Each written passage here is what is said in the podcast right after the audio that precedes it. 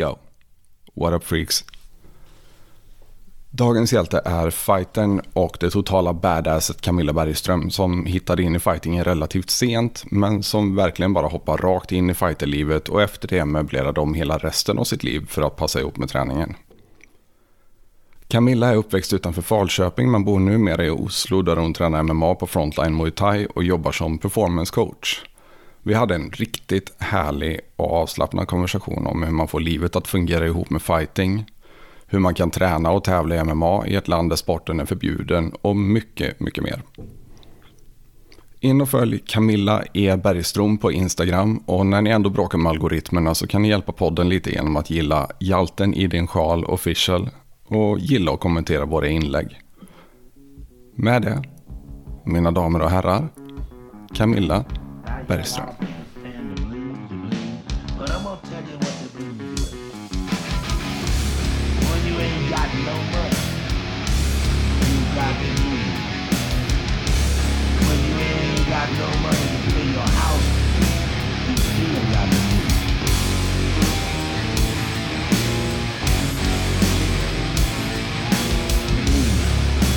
Så jag tänker att vi hälsar Camilla Bergström välkommen till Hjälten i din själ. Tack för att du har kommit hit.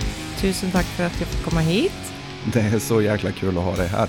Jäkligt kul också att du blev den första kvinnliga gästen. Superkul. Ja. Ja.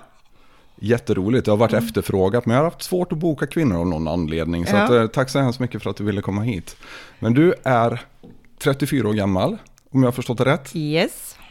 MMA-fighter Mm. och performance coach som bor i Oslo. Ja, det stämmer. Underbart.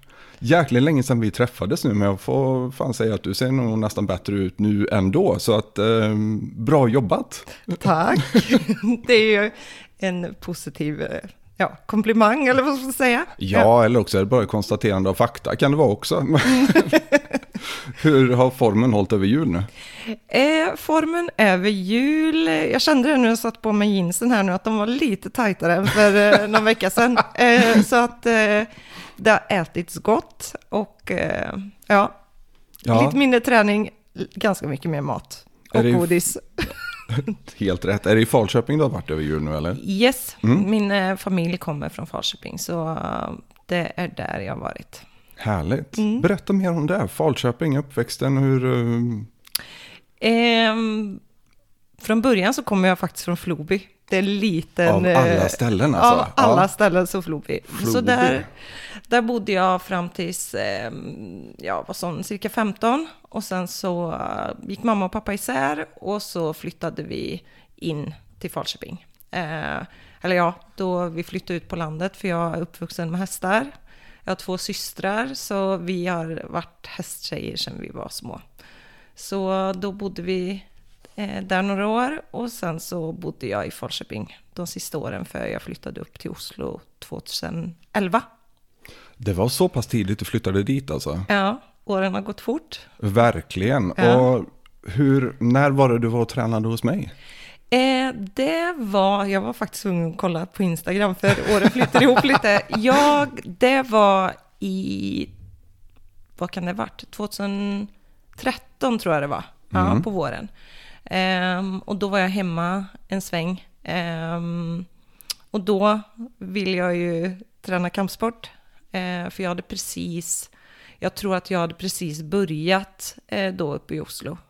Och så skulle jag vara här nere några månader och då vet jag att jag skrev till er på Colosseum.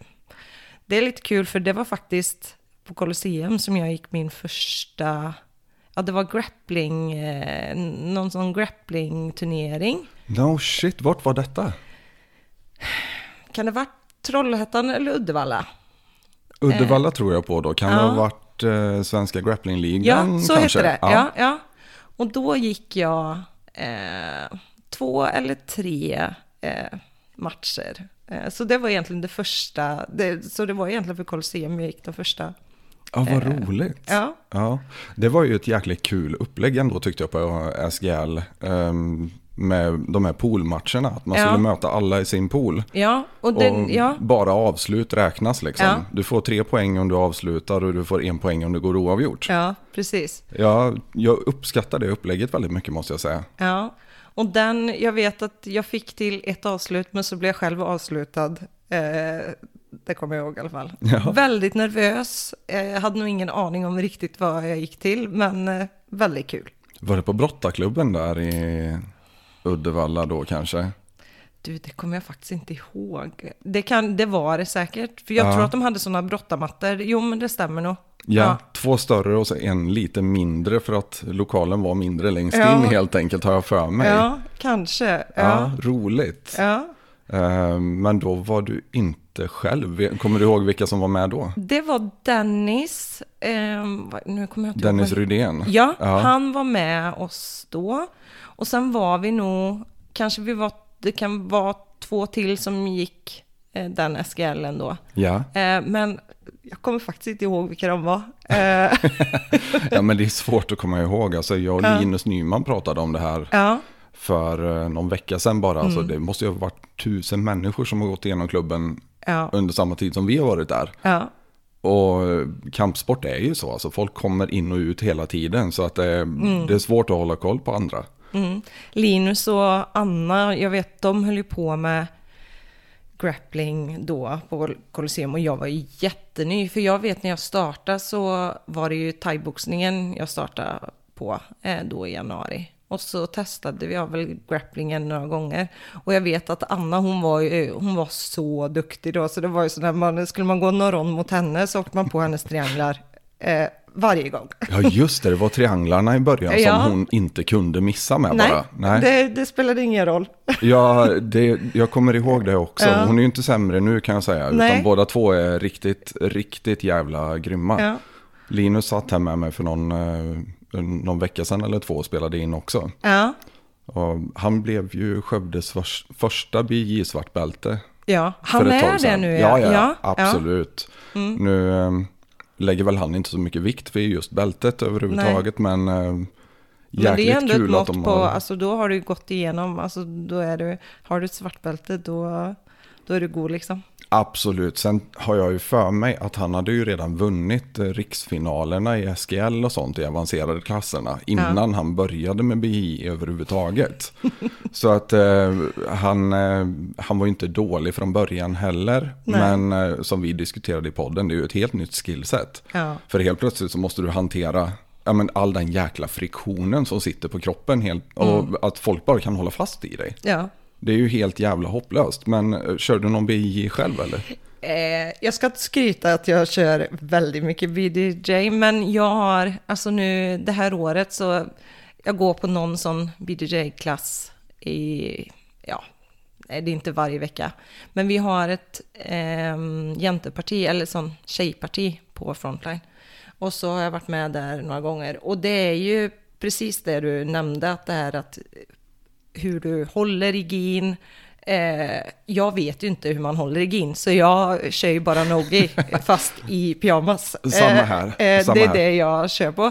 Så att, eh, och det är, ju, det är ju verkligen ett annat, alltså en annan skill, liksom att veta vad, hur du ska ta i lapellen och det där bältet. Rätt som det är så blir han bortdragen och så blir du strypt av ditt eget bälte liksom. Ja, Eh, jag, ja, jag uttryckte en hel del frustration kring det Ja. där för att jag är ganska bra på att scrambla och ta mig ur saker. Ja. Men det är alltid någon jävel som får tag i bältet eller någonting och Ja. sliter tillbaka mig. Det är Ja, liksom, du, du vet bara så här, vad gör vi nu? ja exakt. Nej, jag blir knäpp på det där alltså. Men eh, Men jag tänker, det är väl min sån, eh, det är mitt projekt, tänker jag, när jag är färdig med man, då ska jag träna BJJ. Då, Ah. då, då kan man sån, nu säger jag det lite sån på skämt, då kan jag kosträna med, med det där. ja. ja. Jo, men det är väldigt skonsamt för kroppen får man ju faktiskt säga ändå. Ja. För att allting är så ner, nersaktat och eh, blir mycket säkrare på ett helt annat Ja. sätt.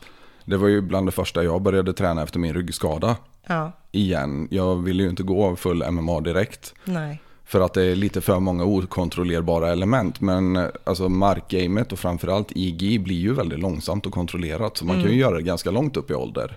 Jag vill minnas att eh, Elio Gracie eh, som vi har på väggen här. Ja. Eh, jag tror han tränade sitt sista pass när han var 94 någonstans. Ja, precis.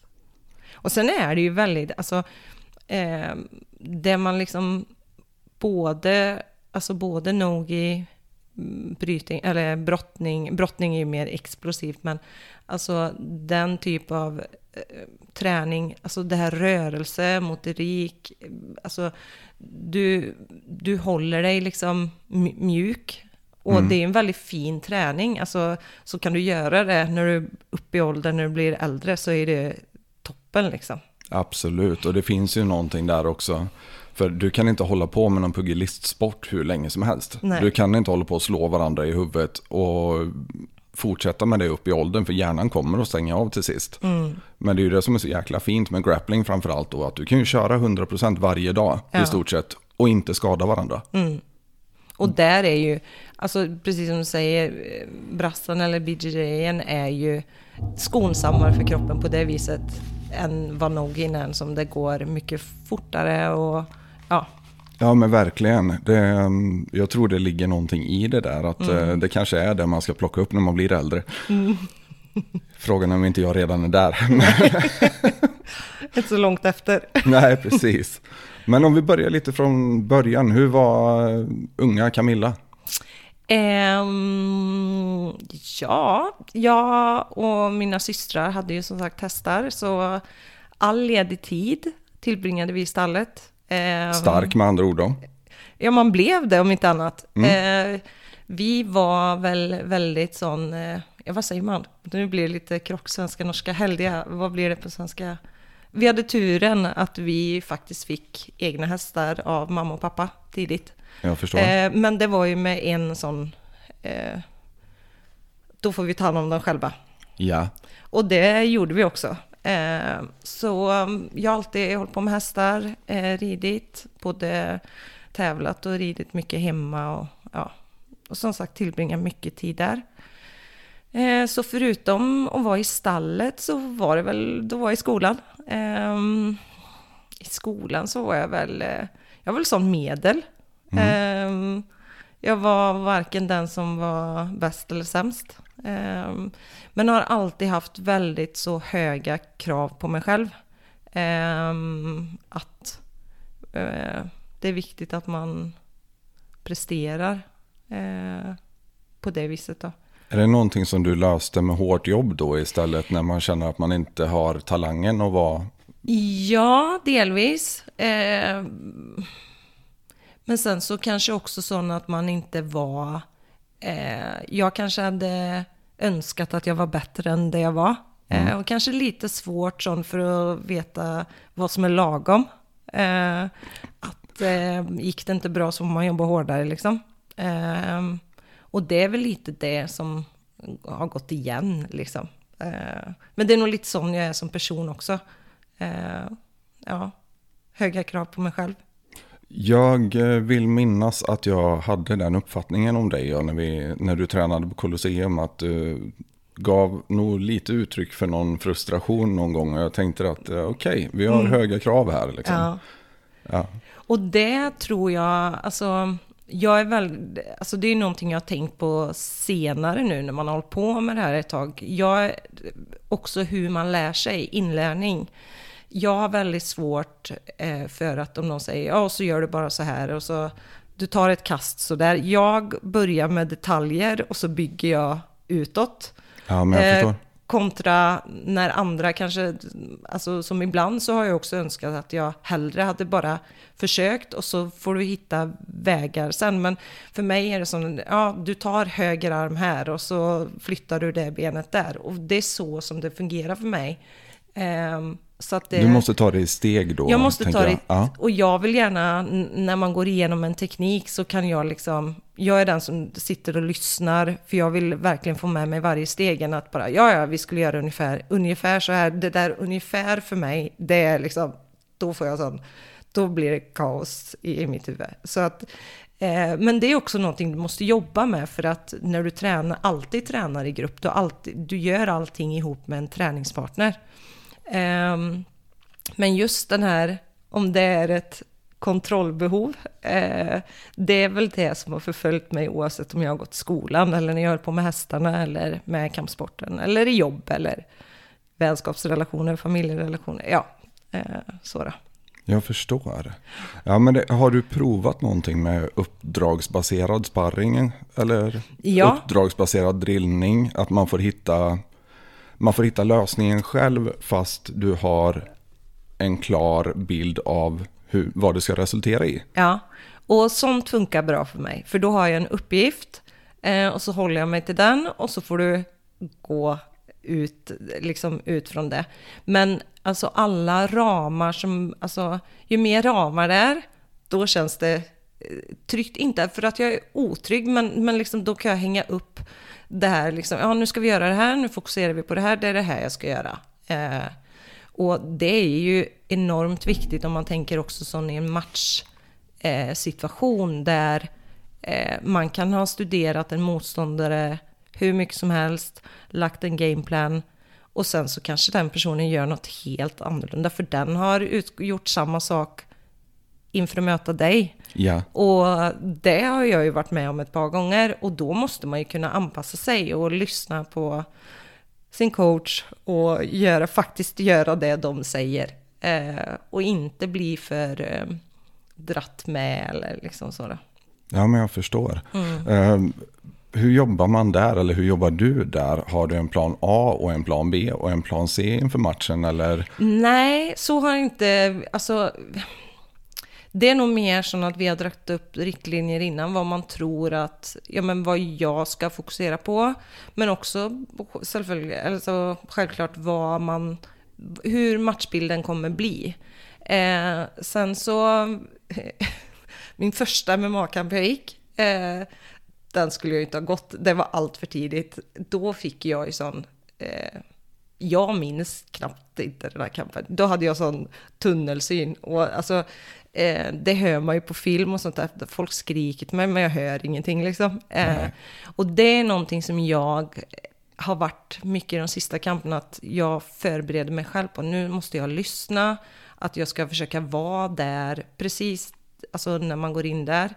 Ehm, Det är ju det som är något av det svåraste annars. det är jättesvårt. Och bara vara instängd i ögonblicket för att Ja. du, det är så svårt att komma dit med alla distraktioner som är och alla känslor. Ja. Allting som stormar i kroppen när man laddar upp för att man har ju ändå krav på sig själv. Man är Absolut. nervös. Alltså, folk tror att vi som slåss är helt utan rädsla men nej, Nej, tvärtom, nej, nej, vi badar i det. Ja, men det är en sån där standardfråga. Eh, är du inte nervös? Jo, såklart att jag är nervös. Jag tror att jag ska liksom kissa på mig när jag går in. Alltså, och utan, allt, utan alla de känslorna så tror jag heller inte att man... Alltså, du skulle inte vara frisk om du inte eh, var, var nervös.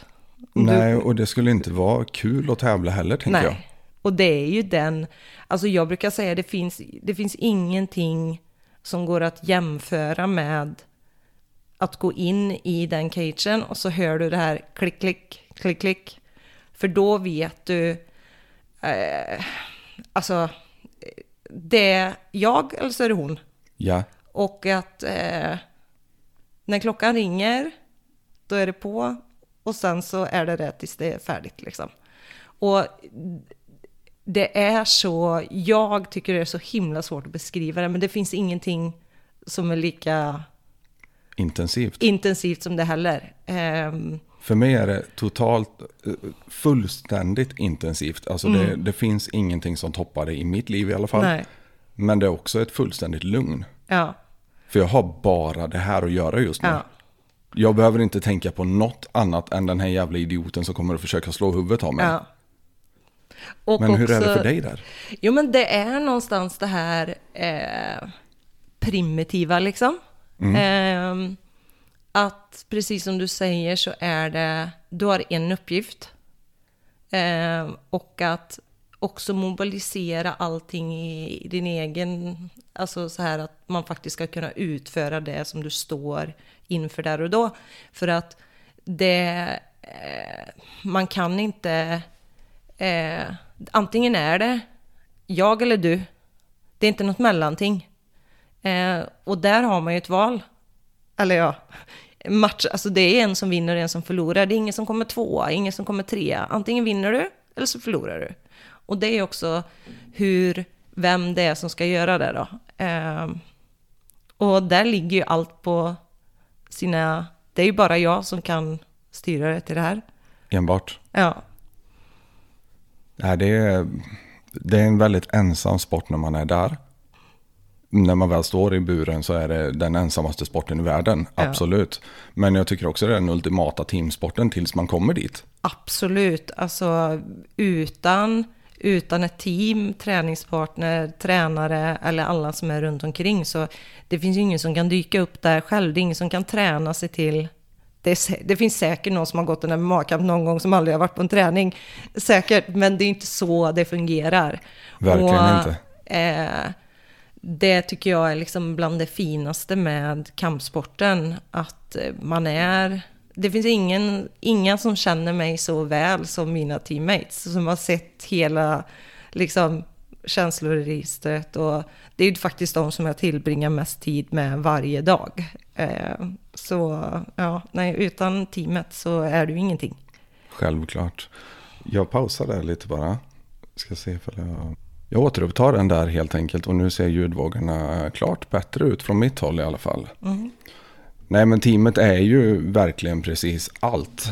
Det får man ju säga. Men du har bra teammates omkring dig. Du har bra träningspartners antar jag. Absolut. Eh, och sen så det som jag tycker är så, alltså en sport, som nu tränar jag i Norge och det är ju liksom en sport som inte är jättestor heller. Och eh, som tjej eller som kvinna så har jag ju tränat i stort sett bara med män eh, under tiden. Och också av alla åldrar.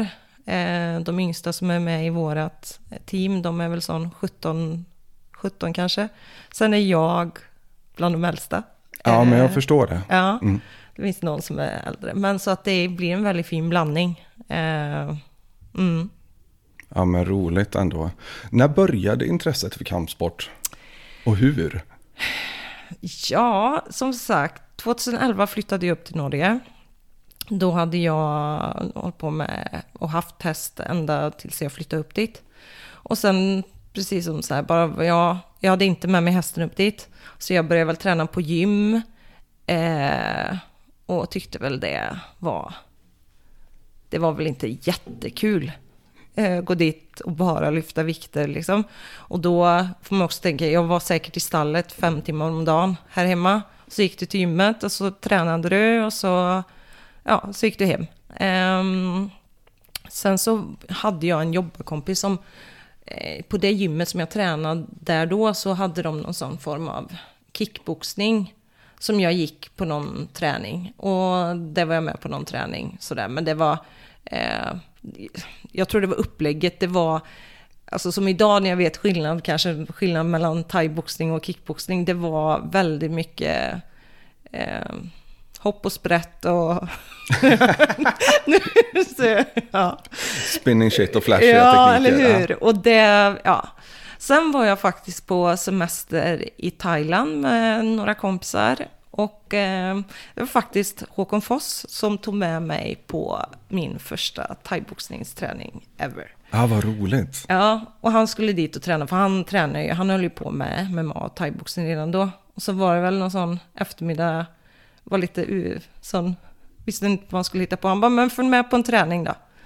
Och då följde jag med dit. Och det är väl egentligen sedan den dagen eh, jag tyckte var sjukt kul och häftigt med thaiboxning var ju inte så häftigt liksom. Eh, Självklart. Ehm, så, och det kanske var i, vad kan det ha varit, 2013? Ehm, och sen så eh, tränade jag inte så mycket. Eh, det var bara någon träning där och någon träning där. Och sen var det ju när jag eh, började se på Colosseum i januari 2013. Då var jag hemma här, i, bodde här i Falköping några månader. Och ja, så det var så det började. Eh, och så höll jag på med thaiboxning fram till eh, 2018. Eh, och så gick jag min första MMA-kamp. Kul. Alltså en ganska brokig, eller konstig väg dit Ja. också. För att det brukar ju alltid vara när jag brottades när jag var yngre. Och liksom, men du började Nej. med kampsport i vuxen ålder då. Ja, jag var... Ja, då 2013 så var jag 24. Eh, men sen så, sån, eh, jag tränade ju kontinuerligt då när jag var här, men det var ju bara som tre fyra månader. Eh, sen rätt efter det så var vi, jag och en kompis till mig, vi åkte till Thailand. Eh, och skulle ju träna thaiboxning där, men så gick jag och bröt armen efter två veckor. Eh, Nej, fan. och, och då den, den blev ganska, det var ett sånt ganska styggt mm, armbrott. Så att då var jag borta, då tränade jag inte på säkert ett och ett halvt år. Men sen när jag började igen, då bestämde jag mig för att nu startar jag. Och det var, började jag i, jag tror det var i juli. Och så gick jag min första kamp i september. Härligt. Ja. Det, alltså, det är snabba puckar där. Jo men också redan då tyckte jag ju att jag var gammal. när jag skulle börja med kampsport när jag var 26 år gammal, började och gå min första kamp. Eh, och då tänkte jag ju det att det är ingen tid att förlora här. Eh, så att, eh, Ja, men det är ju faktiskt helt rätt tänkt Mm. också. Man har ett fönster ja, med de här sporterna. Och framförallt med kampsport skulle jag säga. Ja. Du har kanske tio år Mm. och leverera på to- toppnivå. En del har det lite längre. Mm. Du verkar ju ha det bland annat. så att det är skitbra för dig. Men alltså för de flesta är det ju ett kort fönster. Och beroende på hur dum i huvudet man är så kan det bli ännu kortare också. För att man Mycket klappar för sent. Man eh, går in i de här dumma gymkrigen. Mm. Som inte ger dig något annat än hjärnskador. Och, och så vidare. Men du verkar ju ändå ha haft en ganska bra strategi för att hålla länge tänker jag. Ja, sen har jag haft en del skador också. Eh, både sån, som du nämnde där, man får hjärnskakning. Eh, många kanske tror att det är liksom om du bryter tummen eller du får ett katt, liksom att det är farligt. Alltså det är mest sån, en arm läker, men huvudet, eh, har du fått några smällar för mycket där så kan ju det ta tid. Alltså, Verkligen. Ehm, jag åkte på en hjärnskakning i, i förra året. Eh, sån. Och så kanske man sån, du vet man går och tränar lite för tidigt. Eh, man har match och så tänker du ja ja, det, det här måste liksom, nu måste jag tillbaka på träning. Men, och det är väl just de, alltså det är det som man måste ta hand om, huvudet. Eh, Verkligen. det är jätte, jätteviktigt. Ehm, så ja, en del skador, men eh, ingenting som inte har läkt. Äh, men vad bra. Vill Mm. du prata mer om skadorna för att det är jätteintressant? Vad är det för något du har Eh, råddragit dig? ehm, det är ingen direkt skada som jag opererade höften i Mm. januari 2020. Ehm, och sen så, min axel drog jag eh, ordentligt i november, ja för två år sedan. Eh, och då drog jag av AC-leden och två ligamenter som höll, håller den. Så det var sån, när jag reste mig upp då så hängde armen 10 cm längre ner än Ja, vad den skulle. Fy fan. Ja. Vad var det som hände där? Var det nedtagningsförsvar eller något annat Vi dumt eller? jobbade mot väggen och så mm, min träningspartner tog ett kast. Och sen så i det kastet så var min arm pinna eller mot min kropp och sen var den låst. Så när vi gick i backen då så eh, all, allt blev ju på min den eh, högerskulden då. Ehm, så det var det. Jag har sett det där innan kan jag säga. Alltså, Ja. det är en ganska vanlig skada Det är- men ja. Det är jättevanligt och i idrott generellt så är det en vanlig skada. Jo men man Eh, ramlar, man tar emot sig och ja, ja. gör dumma grejer och då Ja. någonting eh, kommer ju efter. Ja, och det är liksom, men sen så finns det ju så många gånger, många som säger, oh, men du blir du är det är så mycket skador i kampsporten. Ja, det, det är ju det, men också att det finns så många gånger, alltså på en träning, hur många gånger går du inte i backen på en träning, hur många gånger blir du inte kastad i golvet i väggen, blir slå, alltså så där, så att det är så många gånger som det eh, går bra, men så är det någon gång som det händer liksom. Eh, Jajamän. Ja. Och det är men kolla på fotboll ifall du vill kolla på skadestatistik. Liksom. Ja, För det, absolut. Jag skulle tro det är bra mycket mer där. Och jag, någon, eh, Pontus Lundin brukar ju dra den här gamla eh, jämförelsen när vi har ungefär samma skadefrekvens. I Ja. alla fall i MMA. som man har i pingis. Ja, Så, och vill du kolla på riktigt farliga sporter då skulle jag börja kolla på hästsport, ja, motorsport eh, och så vidare och så vidare där krafterna är så mycket större. ja, Det, man får ju säga ändå att skador och sånt blir ju accelererade av att det är mycket viktig rörelse. Och det är det ju verkligen för oss. Vi, det är ju inte helt sällan som man har en annan persons vikt med sig. absolut. Eller på sig när man blir kastad och så vidare. Att man liksom får ta emot bådas vikt. Men det är ju ändå ingenting jämfört med att hamna under en häst. Mm, Nej. Och också, jag har faktiskt nu i julen sett på den eh, dokumentären om Börje Salming. Just det, Eh. jäklar. Och jag satt faktiskt och tänkte på det, för det är någon sån eh, scen när han, eh, när han fick det ärret, eh, stora ärret i ansiktet. Ja, Det var en skridsko eller vad Ja. var det? Ja.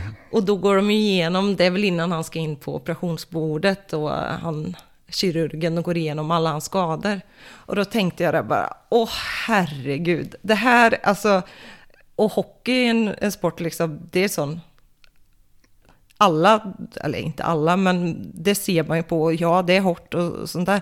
Men de skadorna, hans skaderegister, då tänkte jag bara, mm, de har kommit undan ganska billigt. Eller hur? Och Ja. hjärnskadorna i hockey och fotboll har de ju börjat eh, notera också. Alltså Ja. stå och nicka en boll, det är ju som att ta en jabb i pannan. Ja, eller hur? Jo men absolut. Mm.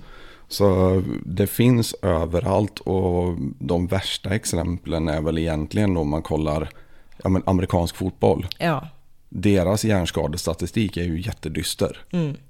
Fruktansvärt dyster. ja, Och det, jag tror de pratade om att Bill Romanowski hade haft åtta hjärnskakningar under samma match.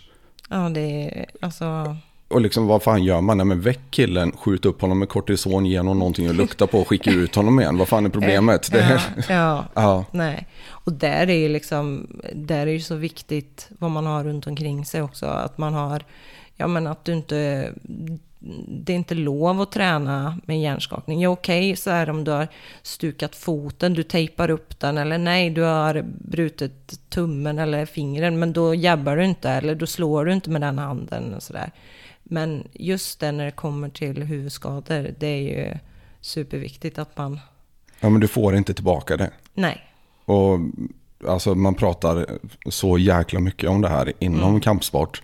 Men jag tror det behöver pratas mer om det Ja. för att folk fattar verkligen inte. Du har ett visst antal smällar du kan ta i huvudet. Du vet inte hur många.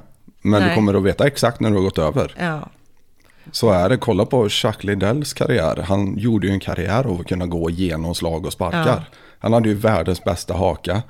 Och helt plötsligt så blir han knockad av halvmissar.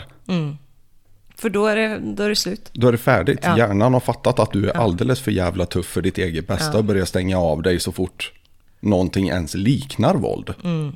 Eller hur?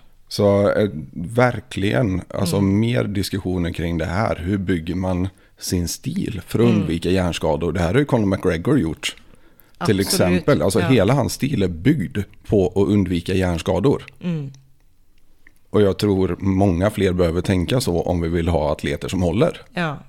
Och, men jag tror också det där är någonting som växer. Alltså MMA har ju vuxit enormt de sista ja, men tio åren, fem åren. Alltså, och att ju mer uppmärksamhet en sport får, ju fler som utövar den, då får du också bättre eh, tränare runt omkring. Du får också liksom ett team. Alltså du kanske har en fystränare, du kanske har en eh, kiropraktor, fyser du går till.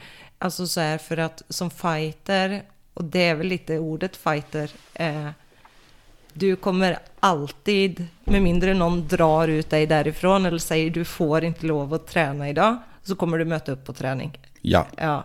Ehm, och där är det ju så viktigt att man har folk runt omkring sig som säger stopp.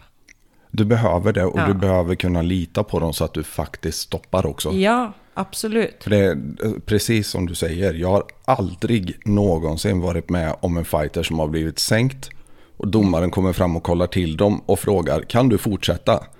Jag har aldrig varit med om att Nej. någon säger nej. Nej. Aldrig någonsin. Jag har aldrig sett det på, alltså, Nej men du någon match står upp heller. och kan knappt stå, du wobblar fram och tillbaka och säger ja, ja, jag är fin. Allt du Ja. vet är att du är okej och du ska Ja. fortsätta slåss. Absolut. Så jo, men verkligen fighters är ett släkte för sig. Och det där är ju verkligen superviktigt. Men hur ser det ut med coachstrukturen för din del då? Har du, vilka har du med dig och hur använder du dem? Hur mycket litar du på dem? Jag skulle säga att jag litar fullt på mina tränare. Eh, våra huvudtränare nu är Ismar, Ismar Blagoje. Han eh, har eh, gått prov själv, men har lagt upp nu, så han är vår huvudtränare. Eh, han gick i Cage Warriors eh, tidigare. Och sen så vår andra huvudtränare är Jörgen. Eh, också de kompletterar varandra väldigt bra. Eh, de är väldigt olika som personer. Eh, men det, det är bara bra. Ja, men det är Eh, ungefär som man, man behöver vara lite olika för att ha ett lyckligt äktenskap, tänker jag. Ja, absolut. Eh, den ena som skäller och bannar och den andra som är lite sån eh, mjukare. Nej, Nej skämt åsido. Nej, men... Good ehm, cop, bad cop. ja, precis. Nej, men de, eh, de litar jag 100% på.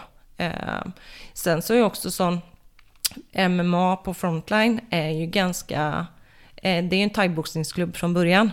Så MMA är ju ganska färsk på, på det viset. Eller alltså vi har hållit på nu ja, men de sista 5-10 åren.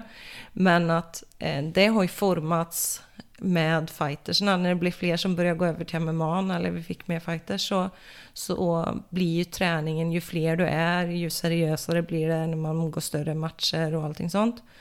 Ehm, jag vet när jag startade då 2018, då hade vi fortfarande ingen som brottningsträning på klubben. Då drog vi och körde det på sån eh, egen, alltså som på brytarklubben då.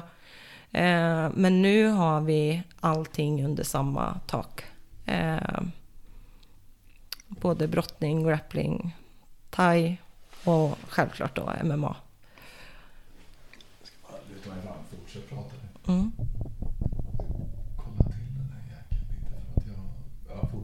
Ja. Ja. Där. Ja. Jag tror eh, jag får be dig att prata lite högre helt enkelt. Ja, Eller det får du göra. Där, där Ja. är perfekt tror jag. Luta mig lite mer fram. Ja, men det där är super. Mm.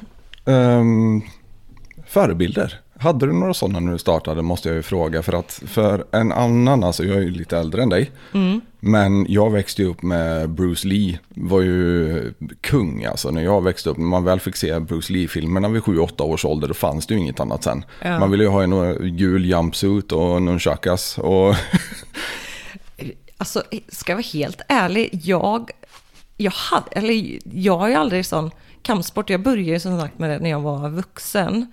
Och jag var aldrig någon sån, när jag var yngre, att jag var jätteintresserad av kampsport. Alltså jag var i stallet, jag var hästtjej. Det var Ja. det jag var, alltså, det var ju hela min värld då. Ehm, sen så självklart så, jag började se på UFC innan jag ens höll på med kampsport själv, för jag tyckte det var kul att sitta och se på liksom. Och jag, när jag tänker tillbaka på det idag så, jag vet när jag såg på det, alltså när jag fortfarande bodde här i Falköping, alltså som 18, 19, 20, så det hade någon sagt till mig då att, eh, att jag skulle hålla på med det själv, så hade jag nog bara sån, ja, kul liksom. Eh, eh, men så, alltså jag, det låter ju nästan lite så, men jag, då hade jag inga sådana förebilder. Sen så idag så har du väl fighters som man tycker är, alltså, häftiga eller som man eh, eh, följer. Men eh, jag tränar mer än att ser på fighting faktiskt. Ja, men fan, vilken skön inställning Ja. ändå. För att många är ju liksom inlåsta i det här att ja, men jag ska bli som den eller den fighten. Mm. Och så försöker man forma sig själv till att bli likadan. Ja. Även om det kanske inte passar dig Ja, överhuvudtaget. precis. Ja, nej. Eh, nej, det har nog aldrig... Nej. Ja, Jag okej. ser ju på UFC och, och sånt när det är liksom stora... Och också faktiskt, det är de stora galorna och så ser man på huvudkortet. Eh, Mm. Men det har också med tiden att göra. Eh, sen så hade jag ju velat sett mer på fighting, för man, man, alltså, man lär sig mycket av att se på fighting också. Eh, Verkligen. Jag har några träningspartners som är väldigt sån. Och det här såg jag på YouTube och så gör de det på träning sen. Ja. Det har aldrig varit mig. Nej, okej. Nej. Hur skulle du beskriva din stil då? Ehm, jag skulle nog säga att jag är ganska sån på. Om man, In your face? Ja. Eller, ja. Ja, det är nog... Och det är nog inget som jag sån, har bestämt mig för att så ska fighta, utan det är sån jag fightar.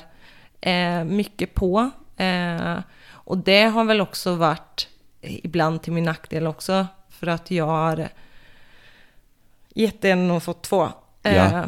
och lite tillbaka till det, man pratar om, alltså ju mer erfarenhet du får, ju mer eh, rutinerad så kanske du också börjar fightas smartare. För att, som du säger, att eh, det är x antal, du vill inte ta några extra slag till huvudet. Ehm, Kom gärna lite närmare om Ja. du kan bara, förlåt.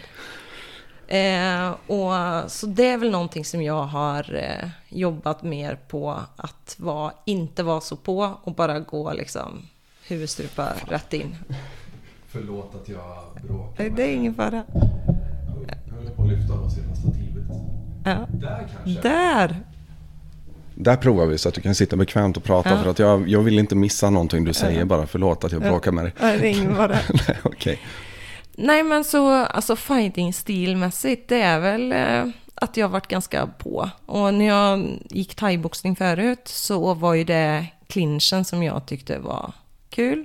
Eh, slogs in i clinchen, fick tag, knäade, armbågade. Ja, Vågar man chansa på att du gillar att använda väggen då? det gillar jag. Ja, Ja. precis. Ehm, och det, om man skiljer kam, eller MMA och thaiboxningen. I thaiboxningen så var, var det ju inget sånt att du inte får stå med ryggen mot täven. För att det är liksom sånt du kunde ladda knän ifrån och du kunde använda den på ett annat vis. Eh, I MMA så står du med ryggen upp mot cagen så är det ju du som, eh, alltså jag hade ju, ja absolut, det har jag fortfarande inte, jag har inget problem att stå med ryggen mot väggen. Men det är någonting jag har fått lära mig. Eh, att jag får inte stå där. Ja. Nej, men det man får ju problem när man möter en stark brottare Ja. där till exempel. För att de låter dig inte andas. Nej, Och det dränerar din energi. Så att oavsett hur tuff du är så kommer du ändå ta skada energimässigt av att stå där. ja precis. Och sen också så, ehm, ja, men att sätta knän från den positionen så även, även om det är du som är placerad, alltså det är du som förlorar kampen för det är någon annan som har dikterat vart kampen är någonstans. Ja. Så kan man ändå plocka liksom slagen eller sånt. Men det är någonting som jag, det, det har jag fått gå bort ifrån nu. Jag förstår. Hur är det att träna MMA som kvinna? Så jag tänker, det är inte jättemånga klubbar som har separata tjejpass till exempel. Eh, Det, man har ju inte riktigt det urvalet Nej. inom eh, MMA-utövare som man brukar kunna ha det. Men ni har det på frontline då förstår jag. Vi är nu så är vi två stycken tjejer som eh, tränar och tävlar. Eh, sen är det också Ivana. Hon har varit uppe och tränat hos oss en hel del. Men nu har de öppnat eget gym nere i, i Larvik. Så det är en bit bort. Så nu är hon inte där så mycket längre. Eh, så vi är två stycken. Och eh, när jag började så var jag själv. Eh, och Då får man bara träna med killar helt ja, enkelt. då får man bara träna med killar. Och Är det en fördel eller en nackdel? Eh, jag skulle säga att det är både en fördel och en nackdel. Eh, sen är det dock sån, jag tror också så här, eh, ju mer man lär sig själv så skulle jag säga att det hade ju absolut varit en fördel att få träna mer med tjejer. För att eh, tjejkroppar är inte som killkroppar. Eh, oavsett om du väger lika mycket och inte ens så att vi pratar styrkemässigt, men att det är en annan sak. Vi är Eh, gjorda och har på du olika bara tränat med eh, män innan så blir det liksom, eh, ja det är en fördel att som regel så är de inte lika starka som killarna. Men när du bara går med de som är större och väger mer än dig så blir du god på att vara, försvara dig. Men du kanske inte är lika god på, på topp då. Ja. Eh, Om du förstår vad jag menar. Absolut. För att, eh, och det är liksom också, ja men du, då har du en fördel sen bara, mm. Men så är också som regel tjejer kanske lite snabbare. eh, Mer flexibla. Mer ofta. flexibla, mindre kroppar som sagt. Ehm, ja, Upplever man att man blir otajt då när man börjar köra med tjejer helt enkelt? För att jag tänker mig att med, som sagt med mindre kroppar det krävs mindre squeeze och så vidare för Ja. att hålla fast någon.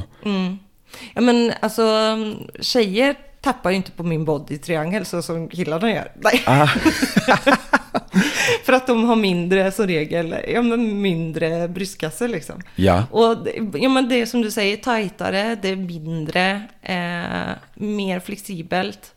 Eh, ofta rörligare leder. ja. Ehm, så ja, det är en stor skillnad.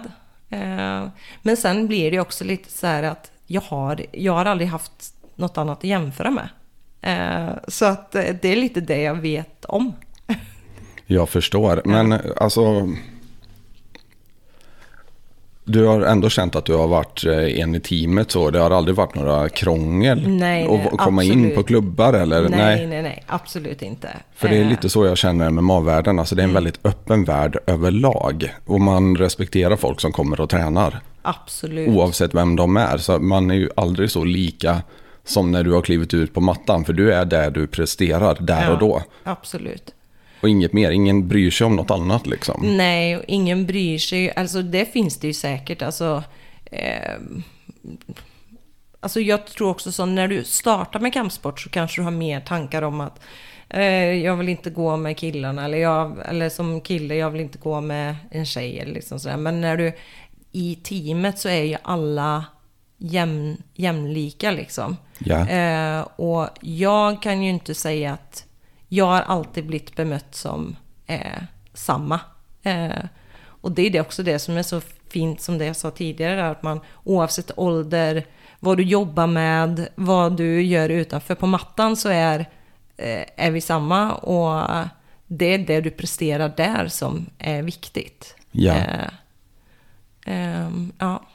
Ja, men skönt att höra ändå. För att man hör ju många, framförallt folk som inte har börjat träna än, är ju ofta nervösa över det här med att man, man, man får träna med så mycket killar, det är så mycket närkontakt och så vidare som det är i de här Ja. sporterna. Och jag kan förstå hur det kan vara en läskig tröskel att ta sig över. Absolut. Men det verkar ju inte som att, eller i ditt fall i alla fall, så hade du ingen sån oro och du kanske inte har haft någon anledning att ha någon sån oro heller. Eller? Absolut, och det, alltså det förstår jag, alltså den, jag förstår ju den sidan av det. Ehm, och, men där tror jag att det är så viktigt när du, det första mötet egentligen. Eh, och där kommer ju eh, miljön, tränarna är ju superviktiga i just den fasen när du startar. Att, att man alltså enkli, enk, vad säger man på svenska? Gör det enkelt. Ja, precis. Ehm, och att du ska känna dig trygg på mattan. Ehm, Ja, men att man vårdar kulturen att man i gruppen. vågar, ja. Och sen så tror jag att många har kanske en bild om hur kampsport är eller ehm, för att man slåss eller så här att du skulle vara, jag menar att folk är arga eller att man är eh, nej, alltså men det är absolut inte så. Det är väldigt Alltså, långt ifrån sanningen. Ja, och jag menar de ödmjukaste folken jag känner, det är de som är på mattan. Eh, Ja, men det gör något med en att få stryk varje dag. ja, och du blir checkad liksom. Du kan vara hur tuff som helst utanför mattan, men där så, alltså, där blir du tatt i så fall. Ja, precis. Och man blir fostrad på ett vis som jag tror är väldigt, som är väldigt sunt. Eh, med liksom klara eh, regler, liksom träningen. Du infinner dig, träningen startar. Eh, I vart fall på våran klubb. Nu har det blivit lite sån slappt. Tobbe har blivit lite slappa. Eh, men det var ju sån, alltså jag vet när jag började, om jag visste att jag skulle bli några minuter sen till träning. Jag vågade ju inte gå på träning, då gick man inte på träningen den dagen. Jag För- förstår. Alltså, men det är den här fostran, respekt, um, och man uppför sig liksom. Ehm, och det tror jag är väldigt sunt. Men tillbaka till det här lite som, som tjejer, liksom som generellt, eller som ny. Ehm, jag, ja men, jag hade ju önskat att fler, framförallt tjejer, skulle våga börja. Eh, för att det är en sport, det är inte en killsport. Det är, alltså, det, det är för alla. Absolut. Eh, och sen tror jag kanske att det finns många mer tjejer som hade haft lust att starta, men att man faktiskt inte vågar. Eh, Har du några tips till klubbarna där ute för att de ska få in fler tjejer? Jag tror faktiskt att, eh, att att ha en kvinnlig tränare är nog en sån första... Eh, att man bryter någon slags barriär för att det är För det första så ser man att det är någon tjej som håller på med det. Eh, och så tror jag att det är viktigt det att ha förebilder. Eh, och att bara den här igenkänningsfaktorn, men om hon håller på med det så kan ju jag ju också testa. Och så tror jag också sådana att, eh, tycker man att det är lite, sån, lite sån skummelt, eller eh, heter det? Eh, lite otäckt att Ja, starta själv. okej. Det blir väldigt mycket, jag försöker hålla Ingen norskan fara. borta. Det är jätteroligt. Ja, ja. Eh, så kan man ju ta med sig en kompis då. Så kan man, för man tränar ju som regel i par. Eh, och då, då kan man ju gå med någon kompis. Absolut. Ja, men det är jättebra tips måste jag säga. Vilka fördomar stöter du på som kvinnlig kampsportare? nu kommer det. Nu kör vi. Alltså det finns, eller jo, jag skulle vilja säga att det inte finns så många, men det är väl det här standard att, alltså, eh, folk som känner mig i jobb eller som inte vet att jag håller på med det. Det är väl standard, men du som är så snäll, kan du hålla på med det? Snäll tänker jag, det är väl, i- alltså man är inte elak eller... Har ni sett George St. Pierre i en intervju? Det är liksom den trevligaste människan i världen. alltså, ehm, så det är väl det att många kanske har en bild av att man eh, måste vara på ett visst vis. Eller som standard att du ska ha någon sån inre demoner som du bekämpar varje dag på mattan. Eh, Skämt Jag, är- åsido. jag är skyldig till den kan jag säga. Ja. Jag är definitivt skyldig. Jo men det är jag ju, det, det är jag ju också, men det är kanske inte så här att jag har problem med, med aggression, eh, att jag inte liksom som kan föra mig i ett, i ett rum. Men Nej, alltså inte det heller. går ju mer på ehm, eh, min mentala träning då skulle jag säga. Att, att man behöver få utlopp för eh, att röra på kroppen. Eh, och faktiskt så här, eh, folk som säger att Nej, men jag skulle aldrig kunna slå någon. Jag skulle aldrig... Men du, att man skulle vara på... Att du måste vara på ett visst vis för att du ska kunna slå någon annan i ansiktet. Jag tror ju som... Alltså den mängdträning man har varje dag när man tränar. Jag står ju inte och tänker att jag ska slå någon annan i ansiktet. Så regel är det ju en uppgift. Du, du ska lära dig en kombination. Du ska kontra. Alltså det handlar ju mer om mig än, eh, än att... Eh, alltså det är ju inte partnern jag är där för att slå på. Nej, det är ett alltså, uppdrag du ska det är ett utföra. uppdrag jag ska utföra. Ehm, sen så, alltså sån i sparring och sånt så då är det ju lite, det är ju kamp mini. Alltså det är ju du eller jag, ska, är det du eller jag som vinner den här rundan? Självklart. Alltså, och, och hade du inte känt på det så tror jag inte att du, eh, då ska du inte tävla i alla fall. Då kan du hålla på med det, alltså som motionist eller så. Ja, men det är många frågar mig faktiskt. Men alltså angående att börja tävla i MMA och sånt. Mm. Ja, men hur beter jag mig? För det första, om du inte tänker på det, det första du gör när du vaknar och hela jäkla dagen. Mm. Och när du går och lägger dig, att du inte kan sova för att du tänker på att du vill tävla i MMA. Mm. Alltså, möter du de kriterierna så börja. Mm. Annars tycker jag du ska låta bli. Ja, Insatserna är alldeles för höga för att leka med sin hälsa för någonting som man tror att man vill hålla på med. absolut. Absolut. Ehm, men sen tror jag faktiskt så här nu, alla kanske inte, eller alla kanske inte vet att de har det i sig, men eh, jag tror att de flesta hade slått. Hade någon eh, gett sig på dina barn eller någon du är glad i så tror jag nog att de flesta hade kunnat plocka fram eh, det där alltså. Absolut, och det, det där är någonting som folk säger för att de inte vet. Absolut. Det, man har aldrig varit tvungen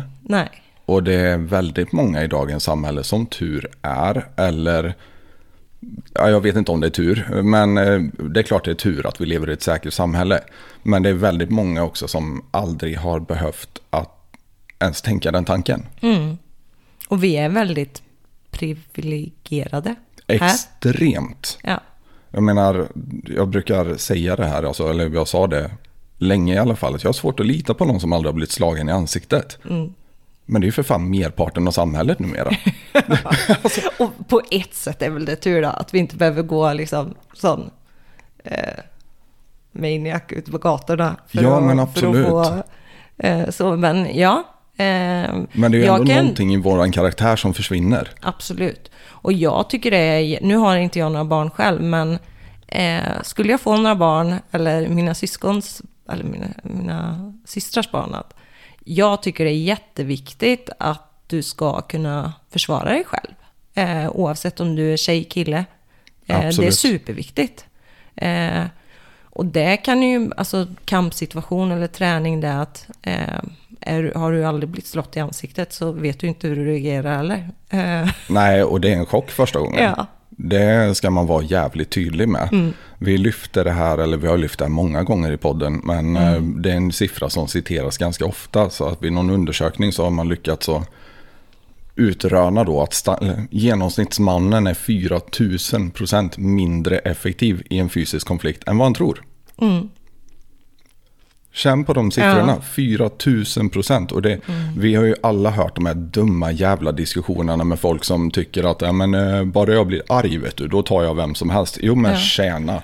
Men Alltså det funkar inte så. Ja, men du vet inte om du blir arg, eller om du blir stressad, eller om du blir sån lösningsorienterad. Eller paralyserad. Exakt. Och vad gör du då?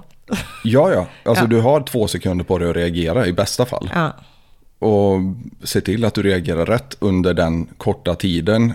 Du måste ha tränat på det tusentals Mm. gånger för att vara det minsta säker.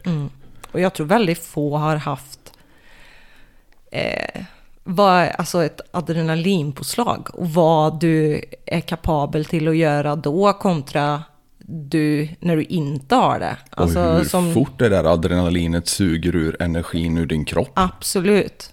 Eh, så jag menar, som i kamp, som jag går åt kamp med bruten tumme, alltså du får eh, knäckt näsa och sådär. Du känner ju inte ens det då. Men då folk säger, men, men gör det inte ont? Ont? Nej, Efteråt. efteråt. Fråga mig dagen efter när det känns som du är överkörd av en långtradare och du kan knappt resa dig liksom. Ja. Och det är inte bara det, alltså det är nog mer ruschen av adrenalinet, alltså hur kroppen reagerar på det kontra, ja självklart så har du skadat dig i kampen, alltså, eller du kan få skador i kampen. Men kampen är ju inte så lång, alltså det är ju mer, alltså du är helt slut dagen efter, hjärnan fungerar inte, du är helt liksom trög och ja. Absolut. Ja, shit. Har du svårt att dejta? Eh, ja, jag dejtar inte, nej. Nej, men jag tänker det är jäkligt... Eh, tyvärr får man ju säga så finns det ganska många män där ute som har svårt att hantera starka kvinnor. Så att eh, jag kan tänka mig att det är ett problem i dejtingsituationer ibland. Ja, det skulle jag nog säga att det är. Eh, att jag tror generellt att vara väldigt självständig, det kanske skrämmer en del. Eh, att man är. Och sen också så här då att, att hålla på med MMA eller vilken annan idrott som helst är ju ett väldigt egoistiskt val. Ja, Man är egoist för att det min dag går ut på det är att jag ska komma med på träning, jag ska gå till jobbet, däremellan ska jag helst hinna tvätta de där snuskiga träningskläderna. eh, gärna göra sova matlådor. lite extra för att återhämta dig. Alltså, Yes, sova, laga mat och så är det liksom dygnets timmar. Eh, och du måste också lägga det fokuset på dig själv för att investera i din hälsa. Absolut. Och att där eh, har jag en, eh, några timmar över så behöver jag, då vill jag bara vara hemma. Eh, och inte göra någonting. Än att eh, kanske möta någon som jag aldrig mött förut som jag kastar bort min tid på. Ja, Nej, men jag skämt förstår. åsido. Eh, men eh, det, är, det är inte lätt. Nu har jag varit singel sedan jag var Ja, över tio år. Så eh, Okej, ah, god damn, då har du vant dig dessutom. Ja, och dessutom så blir man ju äldre man blir så blir man ju väldigt sån med sina rutiner, hur man vill ha det. Och Eh, få lägre tolerans för bullshit. Absolut. Eh, och så tror jag också sån att, eh, så här, kanske när man var yngre så tänkte jag, ja men det där, det blir bättre sen. Det blir inte bättre sen. Det, antingen så funkar det eller så funkar det inte. Eh, och nu menar jag inte, nu ska jag inte skrämma någon, men nu är det så här, sitter och pratar om att vara hårt. singel i tio år. Eh, självklart ska man ju kunna kompromissa, men jag tror att man inte, har man inte samma grundvärderingar eh, och vill åt samma håll, och nu menar jag inte bara med kampsporten, men hur man är som person, vad man tycker är viktigt, alltså allting sånt, så jag är hellre, jag är hellre själv eh, än att vara ensam i ett förhållande. Ja, men den eh, sympatiserar jag med 100%. Ehm, och sen så tror jag det också är jätteviktigt oavsett om eh, man håller på med idrott eller om man har någon som håller på, alltså någon som tillbringar mycket tid med någonting, sin egen hobby eller sånt där, så måste, jag tror att den andra personen måste ha någonting som den brinner för lika mycket själv. Eh, om det är jobb eller om det är hobby, idrott, vad det nu än må vara. Så, för då förstår man och respekterar att, nej vet du vad, jag kanske sa att jag är hemma till åtta ikväll, men nej jag kommer inte hem förrän halv nio eller nio. Jag var Eh, tvungen att ta bastun efter för att ja. jag var lite extra trasig idag. Ja. Eller, ja. Eller hur? Eh, och att den... Också det där att man liksom... Eh, ska man... Att någon inte sitter hemma och väntar. Det är ju positivt på en att man har någon som sitter och väntar på att man ska komma hem. Men att man inte är stressad över det eller... Eh, ja, så. Sen samtidigt också, nu har jag... Alltså jag är aldrig ute och festar. Eh, man har inte tid. Alltså vad fan ska du investera tre dagar i Omokass för att du... det går nej. inte. Ja, alltså liksom... Alltså det finns inte på kartan. Jag kan Det inte tar vara två veckor innan du är tillbaka på samma nivå igen. Liksom, och du kan inte gå och lägga dig klockan två på natten. Det funkar inte. Ehm, och att det är väl också det med livsstilar. Eh, så, alltså att det, att det går ihop. Eh, eh, och många skulle säkert säga att jag är skittråkig liksom. Eh, men jag gör ju det jag tycker om att göra. Och det handlar inte om att någon måste göra detsamma som mig, men man måste i vart fall ha förståelse för att det, fightingen är prio ett. Och det kommer den vara tills jag inte vill att den ska vara längre. Självklart, och det är ju också någonting som man måste leva för som sagt. Ja. Mm. Du investerar din hälsa i fightingen. Eller alltså du riskerar din hälsa väldigt, väldigt mycket. Ja, Och alla förberedelser du kan göra för att få en liten, liten edge i nästa match är ju också en investering i din hälsa. absolut. Eh, och det är liksom också sådär det du nämner om match och fight, alltså allt det där inför matchen och sånt där, att det är ingen annan än jag som eh, betala betalar priset på det viset. Och efter kamp, visst du, visst du valde att inte sköta din diet eh, så som var tänkt eller så som du borde göra, då är det du som får ta det ännu hårdare sista kuttet sista dagarna. Och just all den här planläggningen, eh, det är inte många kanske tror att det är bara kampen i sig. Den varar i, ja, vad är det, 9 minuter eller 15 minuter. Det är Eh, ju men- de tre månaderna innan som är grejen. Absolut, och det är det liksom. Allt från sömn, alltså planläggning av mat, du jobbar mindre, du, allting, alltså eh, prioriterar du för att det ska kunna bli så bra som möjligt då. Och ska man träffa någon där, då är det precis som vi diskuterar. Du- De måste nästan ha samma ambitionsnivå Absolut. för att förstå dig. Och för att förstå prioriteringarna. Att, att du liksom prioriterar dig själv i det läget. Det måste ske. Ja, För att du ska kunna vara effektiv inom det du gör. ja, Och det, alltså man kan ju jämföra med businesslivet också. Alltså det kan se jäkligt glamoröst ut att vara chef på företag och hålla föredrag lite överallt och så vidare. Men det ingen ser är ju liksom baksidan. repetitionerna kvällen innan. Hur många timmar det tog att repetera, göra sig i ordning så att ditt utseende känns okej när du står på scenen. Mm. Alltså man blir ju akut självmedveten i sådana här lägen, eller jag blir det i alla fall. Så att stryka skjortjäveln kvällen innan, hänga fram kläderna. Alltså Ja. alla förberedelser man gör inför det här lilla, lilla ögonblicket. Det är ju det som går förlorat hela tiden. Mm. Och jag tror det är det som en eventuell partner måste ha förståelse för också. Mm. Sen så kanske det är också så här, och det kommer väl av att det är så få tjejer som håller på med det. Eh, men också att det kanske inte, alltså kampsporten i sig själv, det kanske inte är så, om vi ska säga vad som är typiskt kvinnligt och manligt, så är det inte så typiskt, och nu, nu är det inte så för alla, men om vi får lov att generalisera lite då. Ja, men det gör vi mycket här. Ja, det är bra. Ja. Eh, det är inte så typiskt kvinnligt att eh, på samma sätt som för män, att sätta sig själv först. Eh, och att, nej, vet du vad, vi kan inte ses på, på fredag. Jag har alltid fredagssparring. Och den är helig. Eh, och faktiskt efter fredagssparring, när klockan är åtta på fredag kväll, då vill jag helst gå hem. Och så vill jag äta min mat och så vill jag gå och lägga mig. Jag vill inte göra något annat den dagen. Nej, jag förstår. Alltså, och det är liksom, eh, alltså, d- de, ehm, de prioriteringarna har jag valt. Och att eh, det kanske väl också sån, alltså nu ska inte jag säga att jag hade ju självklart önskat att man hade, eh, jag tror ju ändå så här att när du delar livet med någon så får du, då får du dubbelt liksom. Är det bra så är det bra liksom. Ja. Eh, men att eh, insatsen för det har varit större än att jag har löst det. Liksom.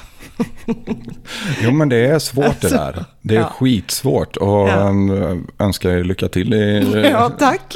fortsättningen. Det kan vara Ja. Mm. svårt. Men um, måste fråga, hur hamnar man i Norge från Falköping?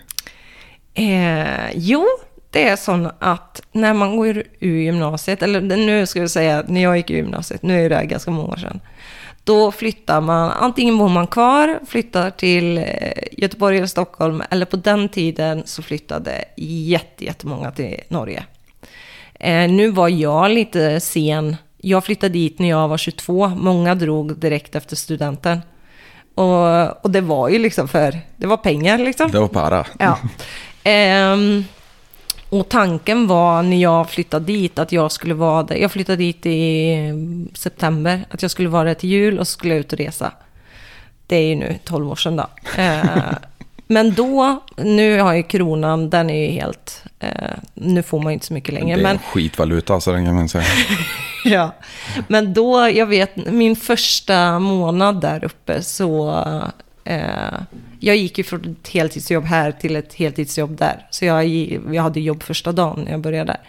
Den första månadslönen jag fick där uppe var ju dubbelt av vad den jag hade fått månaden innan och jobbat samma timmar. Och det var ju ganska sån...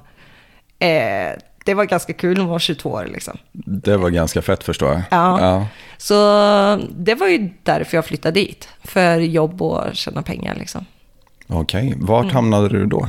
Då började jag jobba på Coca-Cola.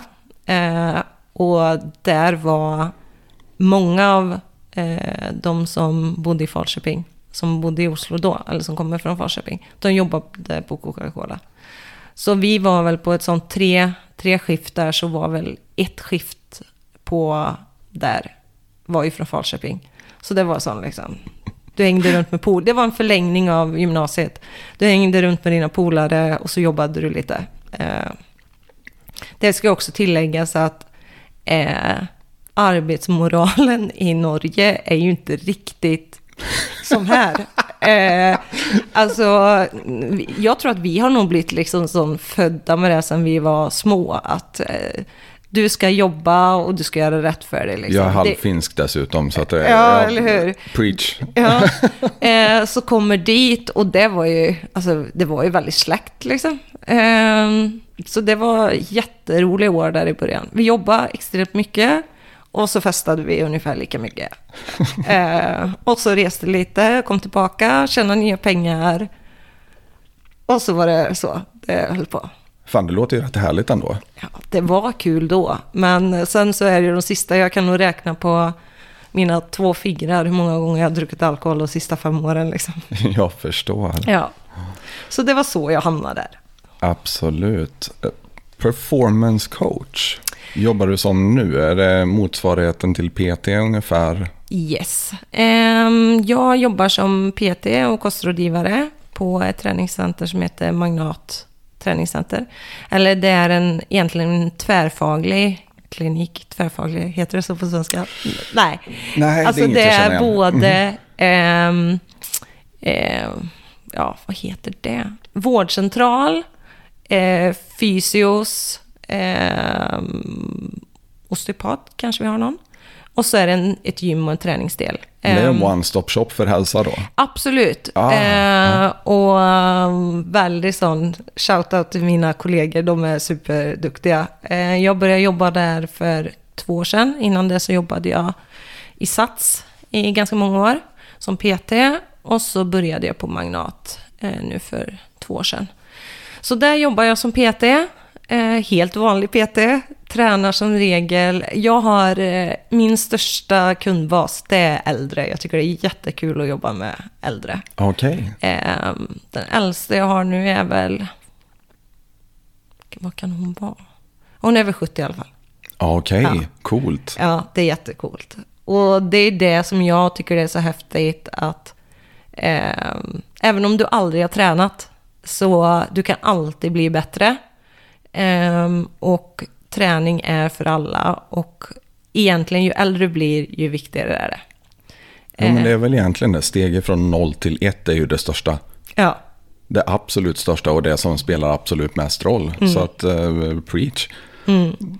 Så vi har som både, i och med att det är en sån tvärfaglig, alltså man jobbar över eh, både med fysiskt och sånt, så vi har liksom Parkinson-grupper, artrosgrupper eh, och också är det ju ett helt vanligt gym. Eh, och väldigt, jag skulle nog säga utan att sticka ut hakan så eh, det är väldigt duktiga tränare som jobbar där.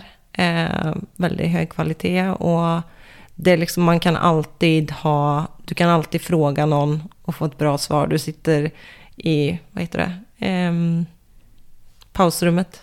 Eh, du har en läkare här, en fysio där och liksom sånt. Så man kan alltid få goda råd och, och sånt. Shit vad härligt. Det är ju sånt man skulle vilja ha eh, här också. Men vad, Ja. het, vad heter stället? Säg det igen. Magnat Center heter det. underbart. Ja, Ja. ligger på Sköjen i Oslo. Det säger inte så här, men ja. Magnat, eh, show me the money. Ja, precis. Ja, så det är det som jag gör mellan när jag tränar. Ja, men då förstår jag att du älskar ditt jobb också. Mm, det skulle jag säga att jag gör. Jag tycker det är super. Och det är väl så viktigt, alltså som när jag började jobba som PT, att faktiskt så här, eh, jag går till jobbet men jag gör någonting som jag inte, jag menar, jo, som jag tycker är kul. Och eh, att man faktiskt eh, eh, kan liksom att andra får det bättre, alltså liksom ett hälsosammare liv. De, och det behöver liksom inte handla om att du ska gå ner i vikt eller liksom sånt. Jag har haft mycket kunder som har som rehab innan och efter operationer som äldre. Som det är ofta som du byter ut en lårhals, du gör det här. Eller bara en sån sak att som man klarar, man är inte stark nog till att gå upp trappen. Eh, och då att kunna liksom sån med, man tror att det är så mycket som ska till, men bara med en, två gånger i veckan så kommer du så långt. Eh, och det, det ger mig väldigt, väldigt mycket. Och liksom när man tycker om att jobba med människor så är det tipptopp att man kan kombinera sitt eget intresse med att man faktiskt kan göra skillnad för någon annan då. Ja, men det syns på det också. Det lyser Ja. om det när du pratar om det. Så Ja. jätteroligt att du har hittat rätt där. Ja.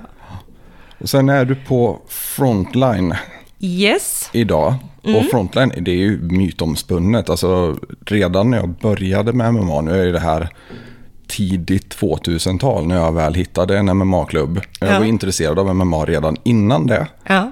Så att man tränar lite med kompisarna och så vidare i garaget. Och inte, nu- inte helt rumsrent får man säga, men redan då pratade man ju om frontline. Och Frontline var ju bland, de första klubbarna i Norden, vill jag tro i alla fall, som hade proffs. I Japan, vi hade ju Hellboy Hansen och Einemo. Eh, numera finns det ju massa fina namn därifrån i både UFC och överallt annars. Och givetvis dig själv då, men eh, alltså prata gärna lite om Frontline. Alltså Frontline, jag tränar ju på Frontline Muay Thai. Ehm, det är egentligen från början en ren thaiboxningsklubb. Ehm, som tidigare så var, det finns två Frontline i Oslo. Frontline Academy och Frontline Muay Thai. Ehm, de du nämnde eh, här innan, de tillhör, de tränade ju på Frontline Academy. Sen är ju eh, MMA i Norge är inte lika stort som i Sverige. Nej, för Eh, det, man får inte tävla i det va? Nej, man får inte tävla Ja, det på är ju hemmaplan. vansinne. Ja, det är helt vansinne. Eh, det, jag tror att det är två länder i världen du inte får tävla i. Det är Norge och det är Nordkorea. det, är, det är där vi är liksom. Eh, så ja, så det har ju varit liksom enorm egentligen uppförsbacke, alltså att man inte får, men bara en sån sak att du får inte tävla på hemmaplan. Eh, du kan inte gå dina första matcher på hemmaplan. Ehm, men ändå så har ju Norge klarat av att leverera fighters. Och på- producera proffs på Ja, det, det är jäkligt absolut. häftigt. Eh, och som Hellboy och Einamo, de var ju väldigt tidiga. Och sen så, som du säger, Jack, Emil, Kenneth, Håkon. Ja, vilka, nu kommer jag säkert glömma någon. Och så har vi, alltså det är en drös med som kommer nu underifrån. Som eh, går amatör, semiproff och är på väg över till proff. Hur får man börja som amatör då i Norge? Eh, Alltså vart tar man vägen? som när vi började, eh, när jag gick min första kamp, eller så som de flesta, eh, fram till nu bara det sista året egentligen. Vi har ju åkt över till England och gått kamp där. Eh, och då går man någonting som de kallar det för semiproff. Eh, du går med amatörhandskar. Du har eh, tre minuters ronder. Eh, men annars så du har inga läggskinn, benskydd. Okej. Ehm, och annars är det ju, det är ju, ja men det är semiproff då. Eh, jag kan jätte, jätte dåligt hur det funkar i Sverige. alltså jag vet knappt inte alltså, hur det funkar, men det är det som vi, det är det, det, är det första du går.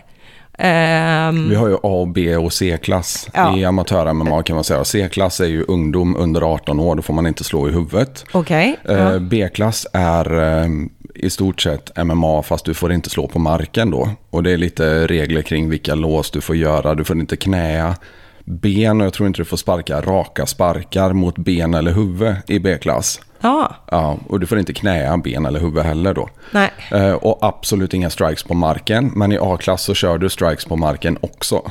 Ja, Ja, jag Så tror det är inte du får så. köra armbågar. nej. Nej. Det får inte vi, eh, det har inte vi gjort heller. Armbågar har heller inte varit lov att köra. Eh, så, och det, alltså, det som är, som, som fighter, som, nu vet vi inget annat för det är alltid så det har varit. Men bara det här att du ska resa, eh, ofta så reser man över torsdagen, du har invägning fredag och så går du kampen på lördag. Eh, alltså, du reser samma dag som du ska kutta vikten. Du, eh, alltså alla vet ju hur det är liksom att ta Det är miserabelt. Det är Allting måste stämma och resa på viktkuttningsdagen. Ja, alltså, du, du borde ju lägga bära- hela jävla dagen på bara vikten. Ja, eller hur? För du ska egentligen inte fokusera på något annat än att nå den jävla vikten. Liksom. Nej, Eh, så att det är ju en sån eh, sak som alla andra har blivit bortskämda med. Då. Vi, alltså, vi har alltid rest sånt. Men England är ju, det finns ju mycket amatörer i England. Eh, på gott och ont också. De kan ju, det är mycket galer eller sådana, både eh, seriösa och mindre seriösa. Eh, men finns det något sanktionerande förbund så i England som, det måste det väl göra som MMA-förbundet eller? Ja, det måste det ju finnas. Eh, det tror jag nog det finns. Nu har jag gått på Cage Warriors Academy. Eh, och det är det Jack Mason är ju president, säger man väl, för det. Ja. Eh, han är ju otroligt seriös. Eh, väldigt sån, galorna är väldigt bra anordnade. Eh, det håller kvalitet liksom. Eh, men det är ganska vanligt sån, vi får ju alltid möta engelska fighters när vi kommer över. Och jag har haft väldigt tur fram till nu, min sista kamp egentligen. Eh, men det är mycket sånt att folk träcker sig från kamperna. Eh, du kommer dit, motståndaren möter inte upp. Alltså, och då, alltså när vi får en kamp här, när du har blivit matchad till någon, alltså det finns ju ingen som går igenom ett fight camp som regel utan skador eller utan att någonting är liksom hinder på det viset. Men du gör allt du kan för att du ska kunna gå den kampen. Um, för det är inte så ofta vi har möjlighet att gå. Um, och det är väl lite sånt då med engelsmännen som jag tror är, jag vet inte om det är lite deras kultur också. De, de, de har chans till att gå kamp mycket tättare så att de träcker sig lättare liksom. Uh, och sen är det ju också en ekonomisk sak. Vi, som amatör så betalar du allting själv. Har du köpt flygbiljetter och åker dit, alltså du, du, har bestämt dig för att gå den kampen. Du vill gå den kampen. Um, ja. Det är ju det som är målet som amatör. Du får ju inga pengar som sagt. Så målet är ju matchen i sig. Absolut. Så, um, men som den kampen jag skulle gått nu i oktober så precis som jag sa där innan, man åker på torsdagen, kuttar den vikten. Jag kommer på tinvägningen, jag väntar på min motståndare.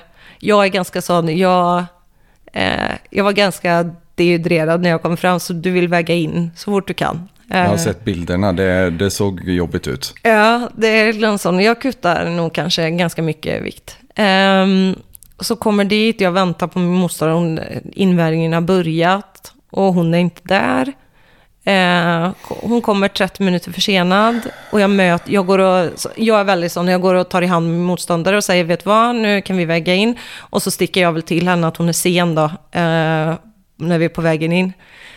Och då säger hon till mig, hon bara, att bara så du vet så ligger jag över. Och då tänker jag sån, Alltså i min värld, Fuck. ja kanske, för vi skulle gå, då skulle vi gå om bältet så då går du ju på exakt på 125. Ja. Du har inte one pounds allowed på den. Så jag tänker, ja, men det är 100 eller 200 gram, det kan du ta i bastun efterpå, eller efteråt. Och sen så, så hinner jag samtidigt som jag står och drar av mig kläderna så, så säger frågar bara hur mycket är det? Och då säger hon till mig först, hon bara eh, att hon låg över två kilo och jag bara så, två kilo? Och jag hinner väl innan på vägen där och jag bara, det är sån, så otroligt disrespectful liksom. Det är så nonchalant. Det är liksom eh, bara... Oh. Ja men det är verkligen respektlöst. Alltså du har två jävla jobb som fighter. Klara vikt och slåss. Absolut.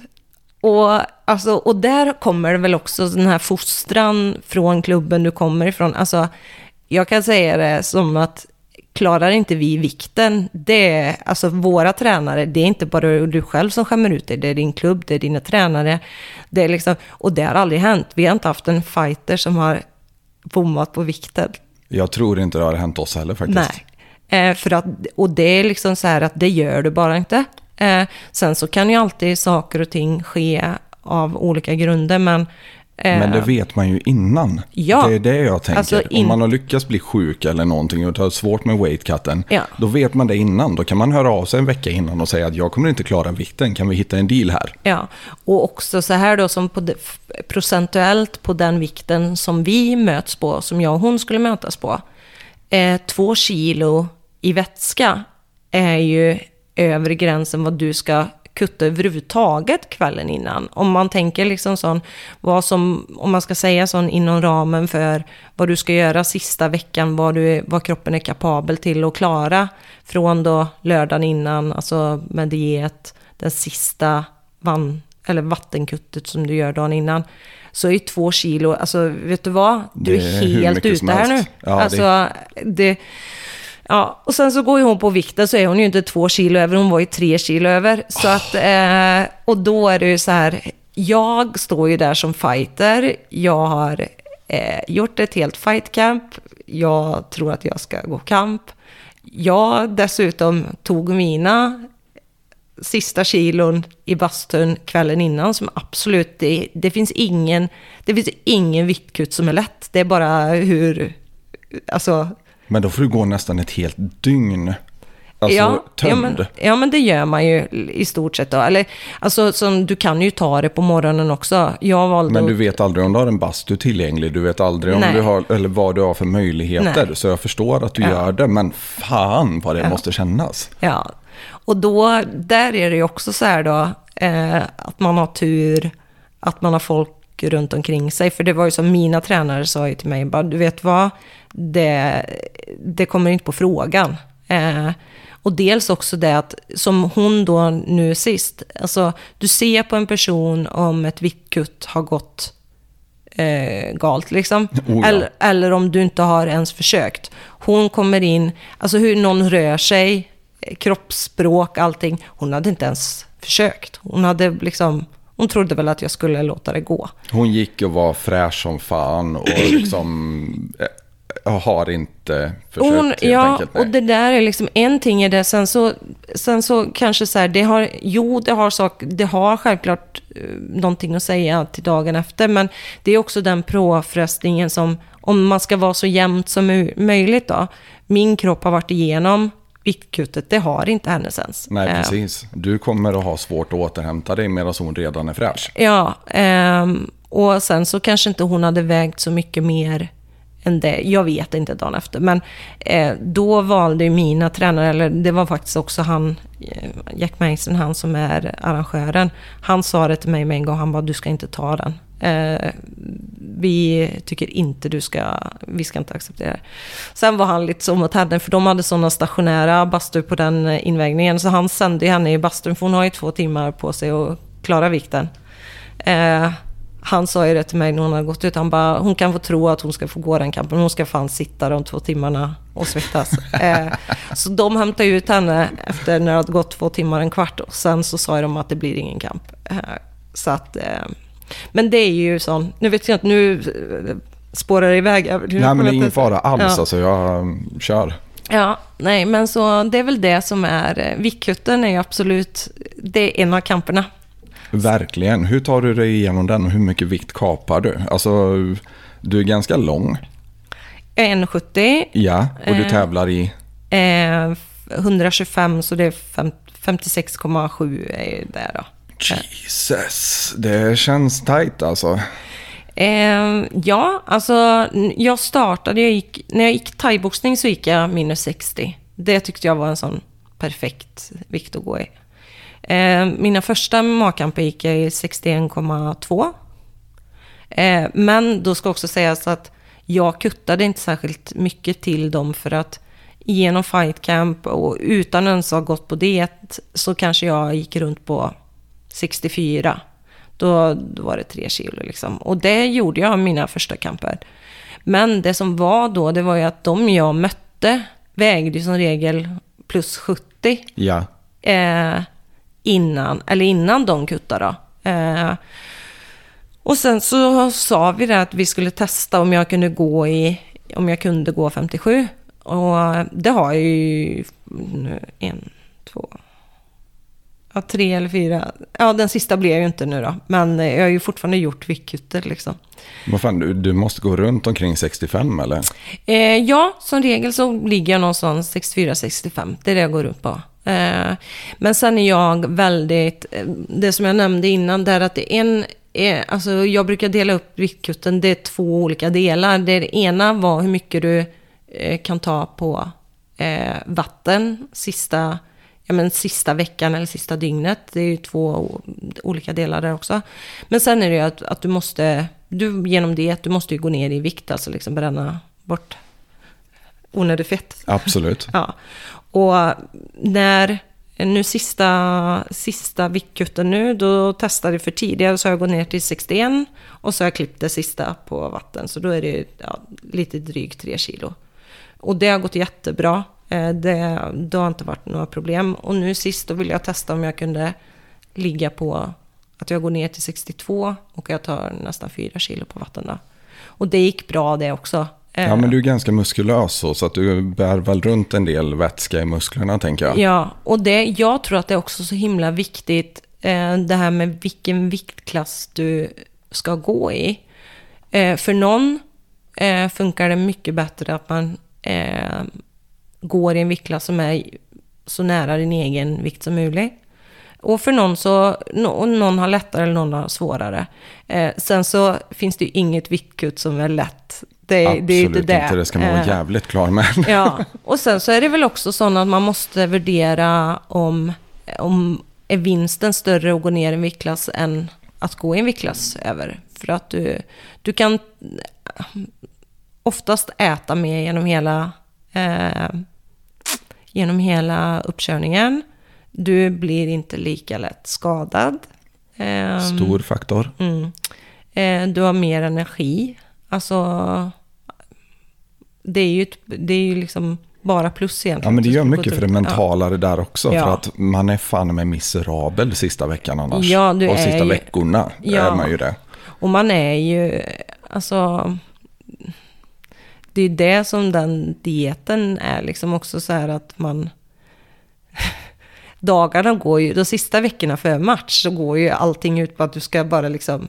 Du ska komma dig på träning, du ska få sova och så liksom äta däremellan då. Men, eh, och det ska man ju också, och nu menar jag, alltså jag tycker ju att, personligen så tycker jag ju att det skulle vara mer eh, reglerat hur mycket vikt man får lov att eh, kutta till sina kamper. Jag hade ju hellre gått i 61 om jag hade kunnat, eller jag kan ju välja det också. Men då möter jag också liksom någon som är mycket större än mig. Eller mycket och mycket, men alltså de där fem kilon. Och det gör mycket Jo, men det är ju en jäkla avvägning det där. För att Mm. weight cutting, det, det är ett svårt ämne överlag. Vi vet att några dör varje år. Ja. För att de har kapat för mycket. Vi vet att folk får eh, onödiga hjärnblödningar och sånt för att Mm. de inte har något vätskelager runt hjärnan kvar. absolut. Och flertalet dödsfall inom kampsport har ju varit just på grund av att man har bantat för mycket och inte hunnit återhämta sig. För att tar du vätskelagret runt hjärnan till exempel, jag tror det är tre veckor innan du kan bygga tillbaka det. Ja, Och får du då en jävlig smäll så kommer hjärnan att smälla rakt in i skallbenet och det kommer att orsaka som minst allvarliga skador. Men sen väger man det mot nyttigheten i att slåss mot någon som är fem kilo tyngre. För det är inte så jävla nyttigt det heller. Alltså det är ganska många, eller ja det blir ju en stor procentuell skillnad Absolut. viktmässigt. Och det är ganska mycket, om man då lägger på liksom accelerationsfaktorer och sånt, hur hårt man kan slå beroende på att man är fem kilo tyngre. Så det är snårigt som satan det där. Du vill inte gå match mot någon som går runt och väger 75 kilo i vanliga fall när du går runt och väger 65. Eh, Exakt, och det är, där, det är den avvägningen man måste göra då. Sen så, det jag tycker också att det pratas, det pratas väldigt mycket om eh, att du ska komma dig ner i den vikten. Och eh, så här, det, kutta den vikten, det kanske låter extremt. Oh, jag tog två kilo i bastun igår kväll eller jag tog det i badkaret. Men det är inte där problemet ligger. Problemet ligger ju i hur du ska komma tillbaka. När du har, alltså det är inte bara att dricka vatten efteråt, för att det är inte det du har dratt ur kroppen. Hur, man måste ha så pass mycket kunskap om fysiologin, alltså vad, hur fungerar eh, alltså vätskenivåerna i kroppen. Vad är det som händer när du kuttar vikt? Alltså om man ska gå ner på sån nördnivå då, liksom, hur ska du få tillbaka väts- vätskan in i cellerna och att inte allting ska lägga sig, liksom, att du ska kissa ut allting med en gång. Och för det Eh, händer ju jättelätt också, alltså, ja. om man inte gör det här rätt när man ska Ja. tillbaka sen. Och det var liksom som när, och det har jag är liksom så himla nördig där, alltså jag kan ju se det som, ja, det blir ju som en sån sport för mig liksom. Hur många timmar kan jag gå utan att jag behöver gå på toa? Hur mycket, alltså kroppen har klarat av liksom att eh, liksom absorbera tillbaka då. Ja. Eh, eh, så, men det är den nördiga sidan. Sen är det också mitt, eh, där kommer mitt kontrollbehov in liksom. Får jag be dig komma lite närmare bara? Ja. Ja, perfekt. Ditt kontrollbehov. Eh, mitt kontrollbehov att jag, eh, ska jag göra viktkutt så då, vill jag, då läser jag på innan. Vad, jag menar, hur mycket ska du ta? När ska du ta det här? När ska du kutta fibrerna? När ska du sluta äta kolhydrater? Vad, hur tömmer du kroppen lättast på det här? Liksom? Och det finns ju jättemycket strategier för det. Eh, och det är också eh, det är viktigt att man har folk runt omkring sig som vet hur man ska göra det. Vilket dessvärre inte är. Eh, Det är jävligt mycket bro science när det gäller weight cut alltså. Eller bara sån, det är pannben. Du får sätta dig i bastun och så får du sitta där tills du är klar. Ja, och det kanske funkar för en grappling-tävling eller vad det nu kan vara. Men när du ska få smäll i huvudet, Mm. du, du behöver ha lite vetenskap bakom det här. Absolut. Det är superviktigt. Skönt att du är i trygga händer där, alltså Mm. absolut. Vad, vad känner du att du offrar för MMA? Alltså förutom då att kunna äta gott varje dag och sådana här prylar, liksom, vad, vad mer känner du att du offrar? Alltså, det här är en jättesvår fråga. Eh, enkelt sagt så känner ju inte jag att jag offrar någonting egentligen. Eller, Fan vad härligt. alltså, jag har ju ett en liv och en vardag som inte är A4. Eh, jag är 34 år, jag är singel, jag har inga barn. Eh, alltså på det viset då. Sen så, nu är jag, alltså om man bara ska säga, man ska inte prata om ålder på det viset och folk säger, men du är inte gammal och sådär. Jo men alltså jag, alltså jag är ju, jag är inte 24 och jag är inte liksom 20 heller. Och så kommer ju den aspekten in att jag är tjej eh, och vill jag ha barn någon gång eh, så kanske det är på tiden att tänka på det också. Eh, och eh, det är väl det som jag skulle säga att jag offrar i så fall då. Eh, för det. Att jag inte har det familjelivet som de flesta av mina icke-kampsportsvänner har idag. Eh, Men är, finns det en längtan ditåt eller tycker du att MMA är tillräcklig för att täcka upp för dig nu? Eh, jag, skulle inte, jag, jag skulle inte vilja ha barn nu. Nej. Nej. Eh, men jag vill ju absolut ha barn sen. Det är inte så att jag känner att nej, jag vill inte ha barn. Jag har varit jätte, jag är barnkär liksom. Men sen så har jag tur att jag har, min stora syster hon har två tjejer som är, nu är de ganska stora. Men lilla syster fick en, eh, en son i fjol så att jag får låna han liksom. Och, eh, sen är det ju också ganska fint att sån, du får ta det, det fina med allting liksom. Så kan du lämna tillbaka dem sen. Ja, men det är ju fantastiskt. Ja. Ja. Som förälder måste man ju ta alla de tråkiga delarna också Ja. menar jag. Ja. Då kan man bara vara roliga moster som eh, är kul liksom. Som bara skämmer bort ungarna och Ja. ja, ja men underbart. Mm. Men absolut så är det väl, det är väl det man offrar. Och sen också så här att de sista åren, alltså det här att etablera sig, alltså eh, om vi liksom ska tala, liksom vara ärliga, alltså du tjänar inga pengar med mindre du eh, har ett proffskontrakt någonstans. Eh, och med tiden det tar så jobbar man ju så lite som möjligt för att kunna träna så mycket som möjligt. Och du blir inte rik på det när det är prio två. Eh, för liksom jobbet kommer i, som nummer två hela tiden. Och eh, det kanske, jag äger liksom inget hus eller lägenhet. Och det är väl det som, den etableringen då som, eh, som man kanske hade föreställt sig att man skulle ha när man var så gammal som jag nu I är. en viss ålder. Ja, Ja. eller hur? Ja, Så- men det är, alltså kärleken för sporten måste ju vara gigantisk då tänker jag. Ja. Och så tror jag det är att man är sån... Eh, sta, vad, vad är det på svenska? Eh, nu är jag lite sån eh, sta, man är liksom sån envis liksom att eh, det...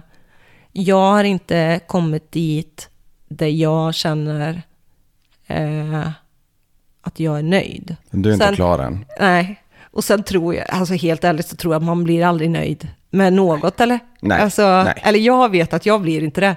För den där, det där flyttas ju bara eh, längre fram. Eh, eh, jag kommer ihåg, ja men då när jag tränade på Colosseum, då, mm, för många år sedan, när den thaiboxningsgalan var. Och då tänkte man ju det bara så här, oj, oj, oj, de som går på den här galan, de är ju så häftiga liksom. Och då tror jag inte ens att, alltså då var det steget så långt från mig till vilka som gick där, att det kändes ju som en sån målbild som var jätte, jättelångt bort. Sen så flyttar ju den, liksom, eh, det strecket hela tiden framåt, så att man får ju helt, eh, alltså, ja, nej, man blir ju aldrig nöjd. Jag tror det är en sån personlighet som blir bra också. Jag Ja. menar, eh, jag vet inte om du har sett den här fantastiska dokumentärserien om Jordan. Ehm, Jag tror den fanns på Netflix ett tag. ja, det- jag kan ha sett den. Ja, Helt jävla Ja. otrolig, för det beskriver ju verkligen hur satans besatt han är av allting han gör. Eller alltså, han måste vara bäst på allt. Mm. Ja. Han sitter med laget på planet och spelar poker om flera miljoner. Ja. Och sen så går han bak och så spelar han om 20 dollar med eh, crewet också, för att Ja, han måste för- vinna över dem också. ja det, spelar ingen roll. Nej, nej, liksom. Ja. absolut inte. Mm. Och det är samma intensitet oavsett om man tävlar för eh, 50 cent eller om han tävlar för 20 miljoner. Liksom. Han måste bara vinna. Ja, Och jag tror det var... Det är någon coach som har haft eh, både Kobe och Jordan mm, under sig. Och var någon så här sportjournalist som frågade vad skillnaden var. ja, Han sa, jo men Kobe vill spöa dig i basket. ja, Och Jordan måste spöa dig i allt. mm, Precis allt. ja, Jag menar, han var ju, super, han var ju superstar. Var Mm. hemma hos familjen på Thanksgiving, Thanksgiving och han står liksom två på natten och tränar straffar på garageuppfarten. ja. Det, Eller hur? ja, det, det krävs nog en sån person Mm. som aldrig blir nöjd för att bli riktigt jävla bra på någonting helt Ja. enkelt. Och det är just de där prioriteringarna. Så nu har jag, eh, min familj bor ju här i Sverige. Det är inte jättelångt upp till Oslo. Alltså det tar inte så många timmar att köra. Men det som, man, som jag känner att jag offrar, det är ju tiden med dem. För att förr så, eller tidigare så kanske jag, jag då kan du åka hem liksom en gång i månaden eller sådär. Vi har träningar varje helg. Så att alltså, du och kan då inte... måste du prioritera. Ja, absolut. Alltså, du kan inte åka därifrån med mindre, vad ska du göra då? Med mindre det kanske är jul då. Eller att det är alltså, sommarferie eller något sånt där. Eh, att du åker hem ett tag. Men alltså som när du ska gå match och alltså de 8, 10, 12 veckorna du lägger innan där. Då, du är ingen annanstans än hemma. För du har träningar sex dagar i veckan liksom. Eh, och däremellan du, du har varken ork eller tid eller till att göra något annat än det. Nej, men jag förstår eh, verkligen alltså. Men måste vara jäkligt svårt ändå. Vi berörde ju det lite innan. Alltså, hålla på med MMA i ett land där det är förbjudet eller där man inte får tävla i det. Mm. Hur sponsorskap eller hur, hur ser sponsorlandskapet ut för en sport som inte kan representera på hemmaplan? Eh, det är väl nästan till obefintligt. Eh, Det är så illa ja. Ja, och sen så, eh, nu ska jag inte hänga ut normen på det viset, men MMA ses ju kanske inte på som rumsrent. Eller det är alltså, Ja, men det är ofta är man hör det där. Det är ingen Ja. riktig sport. Det är organiserad misshandel och så Ja. vidare. och det har varit uppe nu, det har ju skickats in, för alltså Bräckhus fick ju gå i Spektrum för, jag vet inte om det är fem år sedan. Det var ju då proffsboxning blev eh, legaliserat. Okej. Och, det, och det, alltså det är nu i nutid. Jag tror att det är fem år sedan. Liksom. Eh, sen kom ju thaiboxningen, blev godkänt för eh, två eller tre år sedan. Det var då runt covid. Ehm, och sen nu är det MMA då. Och det har varit uppe till, de har fått avslag två gånger. För jag vet inte vad det handlar om. Det, har, alltså det är någonting med det här att du inte ska få slå på backen eller någon som ligger, alltså något sånt där då. Ehm, så av att det inte är eh, lov eller lagligt, det, självklart så sätter ju det käppar i hjulet för ehm, att, ja, men både att sporten utvecklar sig men också för fighterna som ska utöva den. Ja, men självklart. Och organisationer runt omkring. Och, alltså som här i Sverige så är det klubbar som är, liksom, går under idrottsförbundet och allting. Alltså det är ju ofta föreningar. Eh, I Norge så är det ju privatägda klubbar. Eh, och att jag vet nu för ett par år sedan, då var det ju sånt himla jobb att få in alla, att alla klubbar skulle anmäla sig till att vara med i ett Du vet, alltså så här. Och när man har varit eh, när man har kunnat styrt allting själv så, så då är det liksom lite jobbigt att göra de där sakerna. Och, och sen samtidigt så tror jag det inte finns någon som inte håller på eller som håller på med MMA som inte hade önskat att få gå kamp i ett fullsatt spektrum. Liksom. Alltså, Självklart. Och Spektrum är då? Det är den, eh, vad heter det, eh, arenan som ligger mitt inne i byn, eh, mitt inne i stan. Jag förstår. Så. Eh, så att det är ju, men det tar tid. Eh, och att jag vet att både Jack och Emil och Kenneth och de har ju sagt det. Liksom, jag vet när de fortfarande var aktiva så sa ju de, Jack är ju fortfarande där, men de sa att vi, vi kommer nog inte, under våran tid så kommer det inte bli. Eh, nu så har det ju gått, eh, det är väl två galor som en, en klubb har kört eh, över gränsen till Sverige i Uddevalla, Gorilla Fight. Eh, det är liksom ett sätt att lösa det. Det är en norsk klubb som anordnar en MMA-gala, men man får göra det i Sverige. Eh, Ja, det är skittråkigt. Ja. Det är jättetråkigt. Och sen liksom också bara som man jämför Sver- Sverige och Norge då. Man har varit på och sett på galor här i Sverige. Allting är ju så extremt, alltså eh, ruttat, alltså Uppstyrt som fan. uppstyrt. Det är liksom, jag vet, jag tror det var förra året så gick SM på Colosseum, MMA-SM. Eh, och då var jag här och såg på det. Och då pratade, då var det här med B-klass, A-klass och det här var lov och det här var inte lov. Och alltså jag tänkte bara, men gud vad, det här, alltså det är liksom inte så att, att Norge ligger precis bak, utan det är så här liksom långt Har inte ens börjat i jämförelse nej, kanske. men faktiskt har inte ens börjat. Eh, eh, och mycket handlar väl om också att det är ju någon som måste ta tag i det, och, eller det är flera som måste ta tag i och jobba för att, att det ska komma framåt. Och sen liksom också sån att, eh, att man har ett förbund eh, nu har, jag, det finns ett förbund, liksom så, men också där när det liksom inte finns några pengar i det, när du inte kan få fötter någonstans ifrån. MMA-landslaget, de, hade, de tog ju upp det nu, inte i år utan förra året, och skickade de några, för de sa att vi, alltså, vi kan ju inte börja om vi inte skickar folk som får gå kamp som representerar oss. Vi måste ju börja där. Men att alla fighter fick ju liksom bekosta det själv.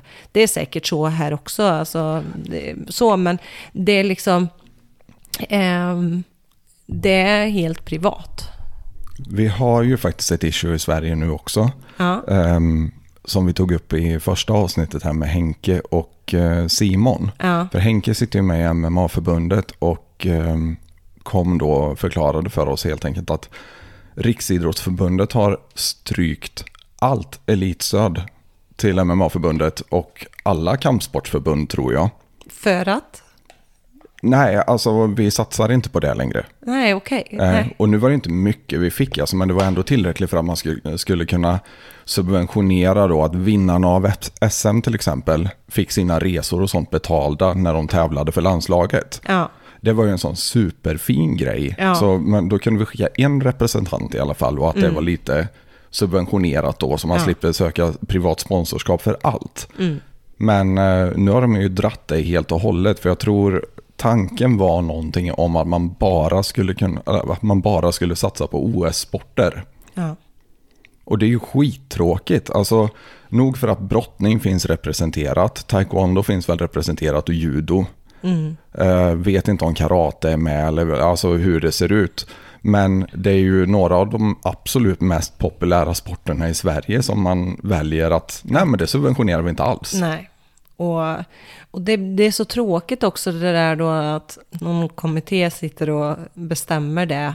Eh, och att, alltså som MMA då, eh, är inte det världens snabbast växande sport? Är det inte det? Jo, jag tror fortfarande det Ja, är det och det har väl alltså- varit de sista 20 åren. Ja.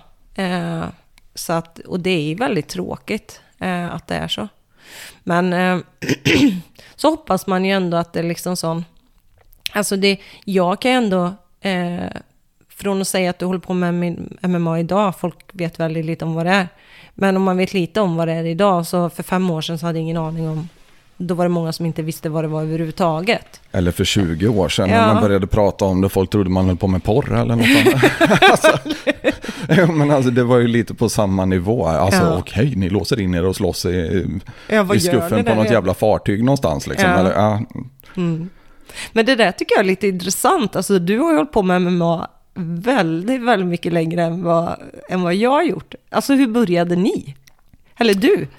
oj, alltså för egen del så jag har kampsportat sedan jag var åtta år. Ja. Det har aldrig funnits plats för något annat i mitt liv Nej. egentligen på den nivån. Utan kampsporten har alltid varit min största kärlek. Mm. Och det var väl någonstans att man letade efter nya grejer som liksom var så likt en riktig fight som möjligt. Man, Jag ville ha mindre och mindre regler hela tiden. Mm. Ja. Kändes det som. För att ja, men när man tränar i en kampsport, på, på min tid, innan internet och allt det där, så var det ju så mycket tjafs mellan kampsporten också. Att Det är våran kampsport som är mest effektiv. Nej, Ja. Mm. det är våran som är det. Men de testade ju aldrig. Och sen så helt plötsligt så fick jag se, ah, när fan var det? Jag fick se VHSer med de första UFC-eventsen. Det är coolt alltså. Och jag vart bara såld. Jag bara tänkte, men fan får man göra sånt här? Det är ju en dröm liksom att testa hur bra tränad man egentligen är mot andra kampsporter. För det var ju så det såg ut då. Liksom att, ja, men det var någon karatekille som testade sig mot någon judokille. Det var ju så man marknadsförde det. Det var stil mot stil. Liksom. Och sen ganska fort så började man ju inse att fan, de här traditionella kampsporterna är inte speciellt bra.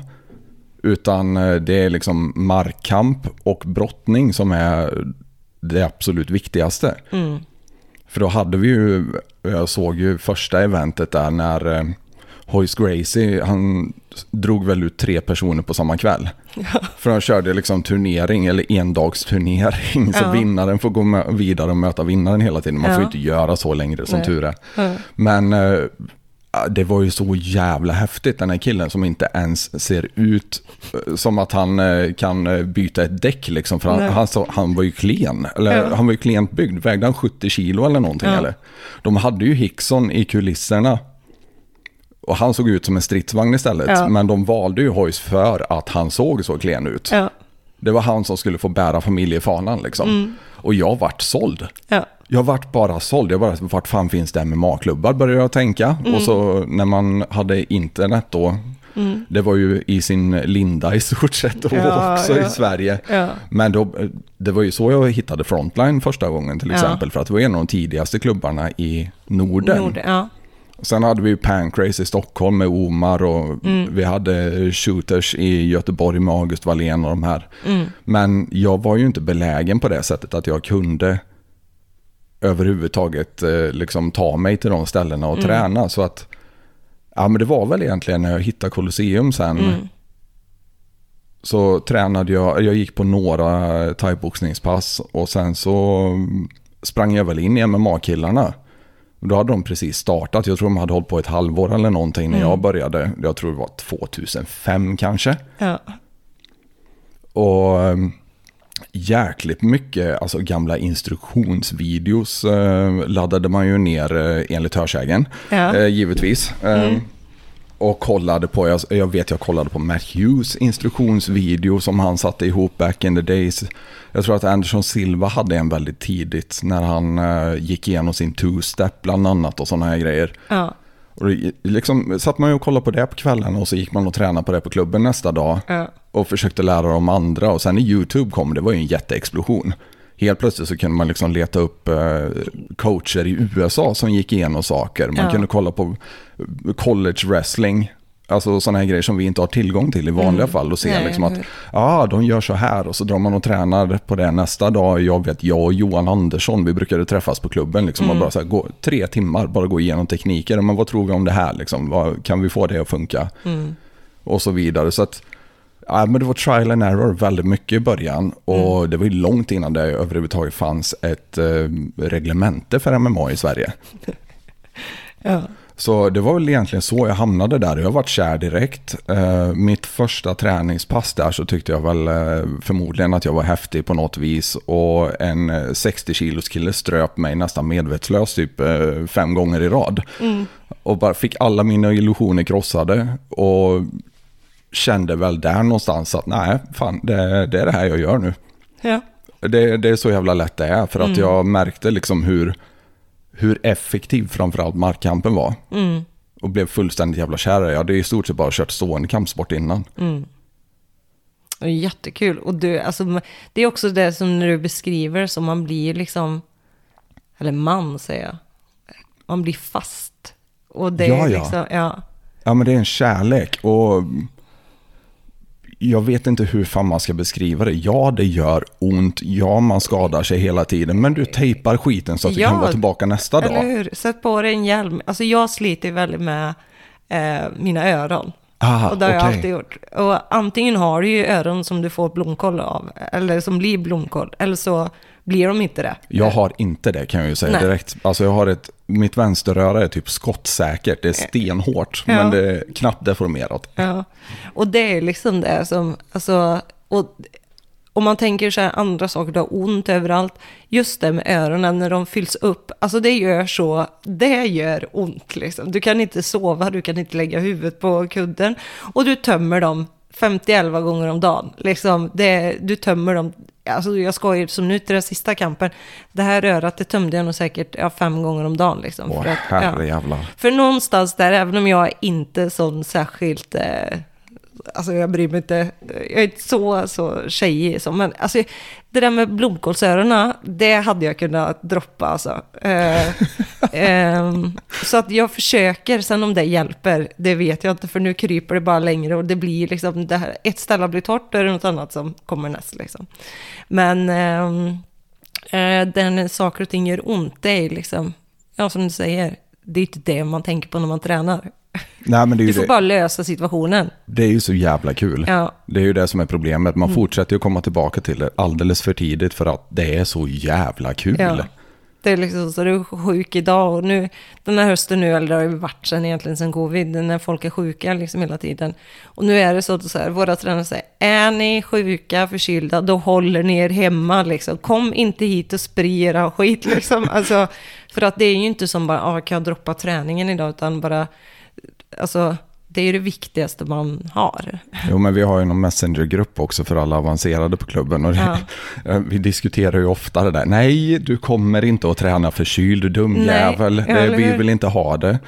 För nå- någonstans så har man ju ändå i stort sett alltid lite nedsatt immunförsvar för att kroppen håller på att läka skador, man håller på att läka muskler som har, man har överansträngt och så vidare. Så immunförsvaret är ju inte speciellt bra när man är helt nedkörd. Mm, absolut. Och sen är det ju också så här att, alltså, att träna två gånger om dagen, eh, oavsett om, alltså jag brukar ofta så till mina kunder som liksom kanske som tränar två eller tre dagar i veckan, de säger också, men det kan väl inte vara bra att träna så mycket som ni gör. Och jag bara, men det är viktigt också att skilja på eh, hälsosam träning och idrott. Eh, Ja, nu säger jag inte att idrott, jo idrott, alltså generellt om du kommer till en viss nivå så är det, alltså du skulle inte säga att det är hälsosamt. Det är att- inte friskvård vi håller på med. Nej, det är inte det. Och alltså, har du haft ett pass när du har legat så här många minuter i den här pulszonen så har det tar kroppen x antal timmar till att du restituerar dig från det. Och det är inte mellan träningen 10 på morgonen och 5 på eftermiddagen och dess, däremellan så har du varit på jobbet eller gjort andra saker som du måste göra. Ehm, så det är liksom också så viktigt att skilja på idrotten och eh, häls hälsa. Liksom. Vi Eller- tränar ju inte för att vara hälsosamma på det sättet, utan vi tränar ju För att för, bli- performance. Ja, exakt. Och då är det ju liksom så här, det är så viktigt att eh, försöka optimalisera den träningen så mycket som möjligt. Alltså att du tränar smart kontra du tränar liksom hårt alltid. Att du har vissa pass som är mycket lugnare, som är rena teknikpass. Eh, att man har, självklart så är det viktigt att du har de träningarna som det är, alltså eh, intensivt och hårt också. Jag menar, du kan inte bryta med någon, eller brottas med någon väggbrottning eh, långsamt. Alltså det är ju explosivt. Det är ju, alltså ska du sparra så, alltså, så men att, att man eh, får in allt i, ja men att man tränar smart då. Eh, och det tror jag också för att när sporten växer, att förr Eh, alltså så kanske det var mer som med kampsporten att alltså, ju hårdare desto bättre. Eh, att du ska liksom... Det var ofta så. Jag vet Mm. eh, en gammal judotaktik är ju att du öppnar fönstren på vintern. Ja, Ja, för att Ja. du ska träna i kyla liksom. Det, Ja. det gör dig hård. ja, eller hur? Men det är inte så fysiologiskt som kroppen fungerar liksom. Alltså, Nej. det bryts ner när du tränar och du har ett vind eller liksom ett fönster efter träningen som du är mest sån att du liksom kan bli, ja men få infektioner och sånt, då ska du ju inte utsätta dig för mer än vad, vad det är. Och det är inte bra att du står och spyr, liksom, att, du, att det, det är liksom, du har tränat så hårt som, för att du ska spy, liksom. det är inte ett mått på hur bra träningen är. Eh, Nej, men samtidigt tycker jag man ska göra det någon gång per år bara för att utforska sina gränser. Ja, men ja, men alltså, ja, men det, liksom också att, att det är sån skillnad för att jag tror det är väldigt viktigt om du har, om du, all, när du går in i, kanske inte just din första kamp, för det är så mycket annat i den kampen också, men du måste ha gått i källaren någon gång eh, innan du kommer dit. För att förr eller senare så kommer du dit. Och du vill inte göra det i kamp. För att det är också så här med nervositet, med adrenalin. Visst, du ruschar och liksom sån... Eh, du är... Alltså första ronden eh, fightar du på ett vis och så kommer du ut i runda två eller tre eller... Och du är helt tom. Alltså, det är ju liksom... Eh, det är ju, alltså, du vill inte uppleva det. Aldrig. Och, det, alltså gör, och där kommer ju det här perfektionist eller kontrollbehovet då. Allting som jag kan kontrollera innan, jag kan se till att jag har god nog kondition till att stå där inne nio minuter. Att eh, om det är så att du tränar din kondition, hur du än tränar, om du löper eller om du liksom, man kör eh, alltså, på säck eller alltså så här. Och, och det är liksom, det är ju någonting du kan kontrollera. Sen kan ju ändå så här att du är nervös, att allt så här, det gör att du liksom går tom oavsett. Men att de sakerna du, ja men, eh, Alltså du kan inte, blir du knockad så blir du knockad. Men jag kan i vart fall se till så att jag är förberedd den dagen jag går in där. Att jag har löpt mina intervaller eller att jag har inte släckat med dieten så att jag var tvungen att klippa tre kilo istället för två eller ett och ett halvt som gör att jag får dåligare performance där i den kampen liksom. För att nio minuter eller 15 minuter, det är så lite av all den tiden du har gjort innan. Så att det du kan göra någonting med, det tycker jag är en hel självklarhet att du ser till att det är i vart fall på plats. Eh, sen så det kan ju alltid ske saker och ting. Tar du en kamp på kort varsel så är det en annan sak. Du har, du har den formen du har. Men eh, ehm, ja, det kan man ju i vart fall styra över då.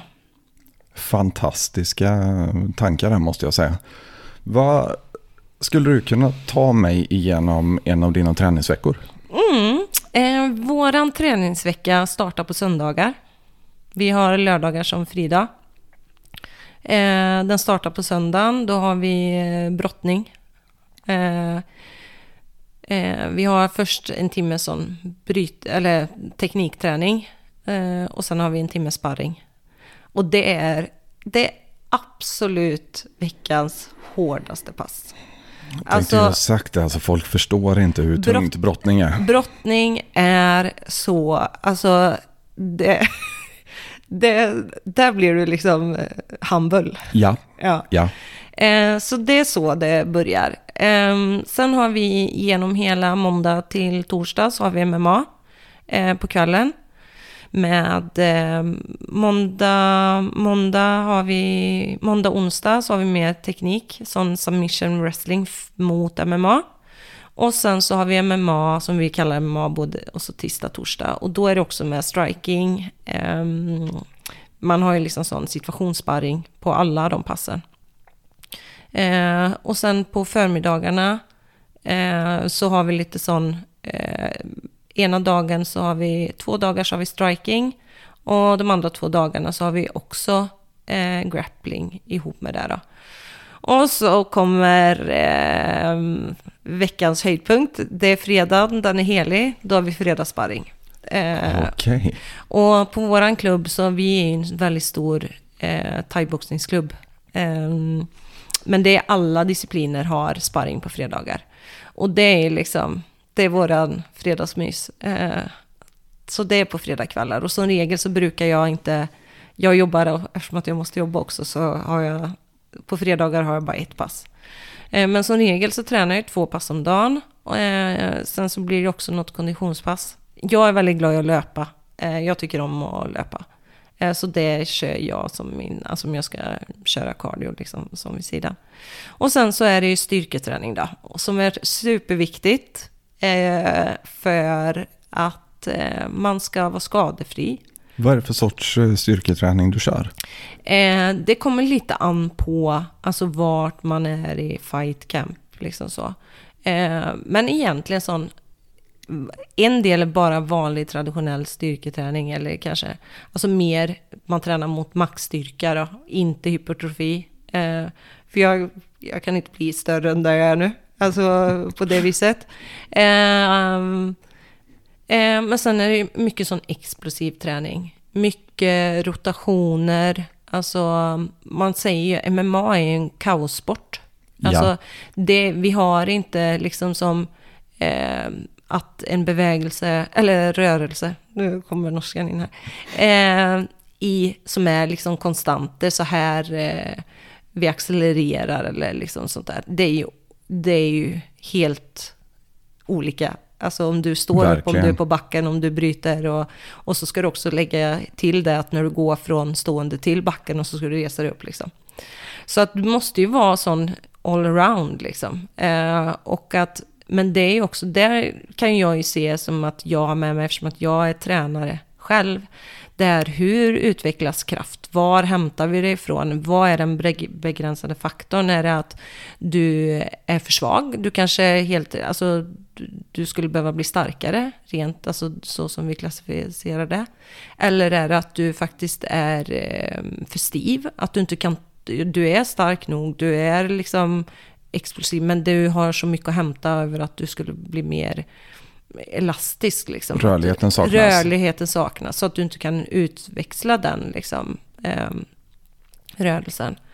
Ehm, ja, nej, det är liksom det. Men sen så ska jag ju vara ärlig och säga det, att eh, skomakarskor och skorna, alltså det är ju i ett fight camp så är det ju liksom dessvärre, det är ju styrketräningen som hamnar sist. Även om den kanske skulle ha en mycket större plats.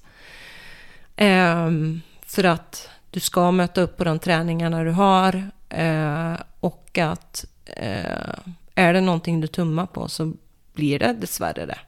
Ehm, ja. Förstår det. Vad gör du för återhämtning? Försöker sova. Ja, okej, det är sömnen som är din grej. Mm, ja, men alltså sova. Sen så tycker jag väldigt mycket om eh, havet. Älskar havet. Ja, okej. Eh, Utveckla. Eh, nej men alltså sommar och sol är det jag tycker. Alltså jag är född i fel land.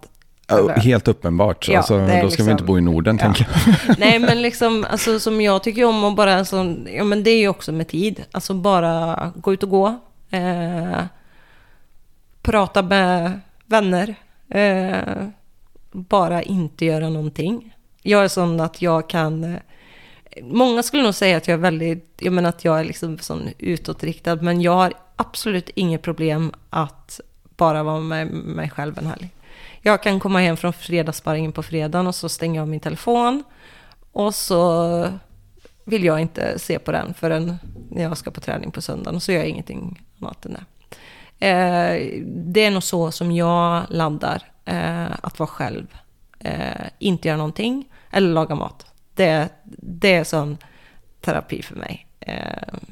Ja. Prata gärna lite om det. Hur ser din kost ut? Ehm, ja, eh, det är ju lite skillnad om man är på diet eller om man inte är på diet. Jag är väldigt, eh, jag ska inte sticka under stol med. Jag är väldigt glad i mat. Eh, tycker om all mat. Eh, och inte bara mat, jag är väldigt glad i att, alltså, Bullar, kanelbullar är väl det bästa jag vet skulle jag säga. Eh, det är det bästa jag vet. Men generellt så, jag är ett väldigt fan av rå råvarubaserad kost. Alltså back to basic. Vad ska vi äta? Eh, om du någonting har en innehållsförteckning och du inte kan se vad det är, då är det mat då. En potatis är en potatis, en köttbit är en köttbit. Du behöver inte vända på paketen för att se vad det står, vad det innehåller. Ehm, och generellt så har väl jag... ehm, jag äter kött, jag äter rött kött. Ehm, nu, säger, nu sticker jag ut så här, jag tycker att eh, man borde göra det. Ehm, Jag äter eh, jättemycket vilt så att jag är helt med Ja. dig. Eh, sen så förstår jag att folk, och jag respekterar att folk har en, alltså om man är vegetarian eller vegan eller sånt, och av vilken anledning man än är det, eh, så respekterar jag det. Men det är också så viktigt att veta vad man, eh, då måste man täcka upp för det på andra, eh, på andra håll. Det blir Alltså- mycket hårdare jobb att få i sig rätt näring på det Ja. sättet i alla fall. Och sen också så här då, alltså sån rent praktiskt, alltså är du ehm, som i rött kött och framförallt inälvsmat som innehåller, alltså som är så fullpackat med näring. Ehm, det är väldigt svårt, även om du kan kompensera med ehm, protein då från växtvärlden, att du kombinerar olika så att du får ett fullvärdigt protein.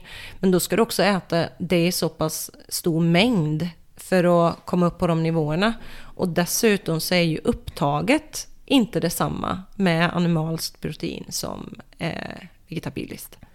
Um, men eh, jo, men jag försöker äta sunt. Eh, sen har jag eh, i början av 20-åren så jag hade väldigt, väldigt mycket problem med min mage.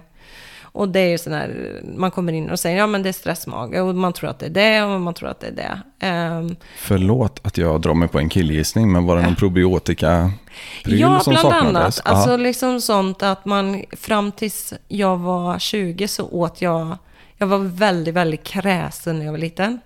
Eh, jag åt, alltså jag ville inte leka hos kompisar för att jag ville äta mammas mat för då var det mat som jag visste att jag kunde äta. Men det var liksom, alltså det var en sån här riktigt jobbig sak liksom. Men eh, någonting, sen så blir man väl vuxen och förstår att eh, eh, jag kan ju inte äta liksom, eh, bröd bara. Eh, det funkar ju inte. Så att någonstans så fick väl jag ett väldigt intresse för mat. Men sen så gick jag på en sån riktig smäll med min egen hälsa. Eh, att eh, när du förstår att nu måste jag göra någonting eh, för jag mår inte bra.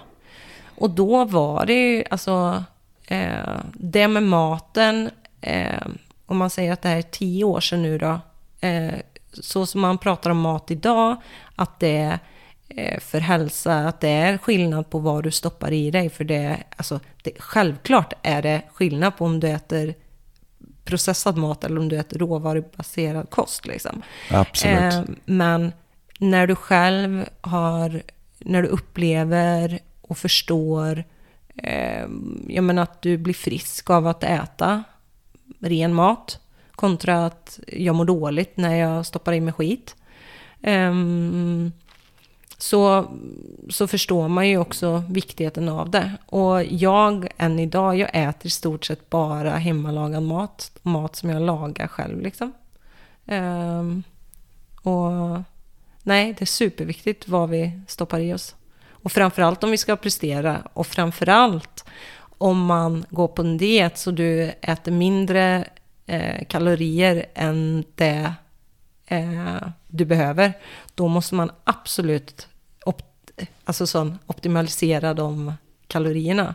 Då har du inte råd att slösa bort par 300 kalorier på att du har lust att ta den chokladbiten. Där. Inte för att den skadar dig alltså på det viset. Men de kalorierna måste du eh, få i dig näring kontra kalorier. Liksom. Du tänker mycket på näringstäthet Ja. eh, då förstår jag. Ja, och sen också, alltså eh, faktiskt, vad gör mat eh, som är, man pratar liksom ultraprocesserad mat eller processerad mat. Jag vet inte om det har varit eh, samma här i Sverige nu. Den här hösten så har det varit så enormt både i media och även i den miljön som, alltså det jag jobbar med när man pratar om liksom, eh, hur stor påverkan har maten på våran hälsa?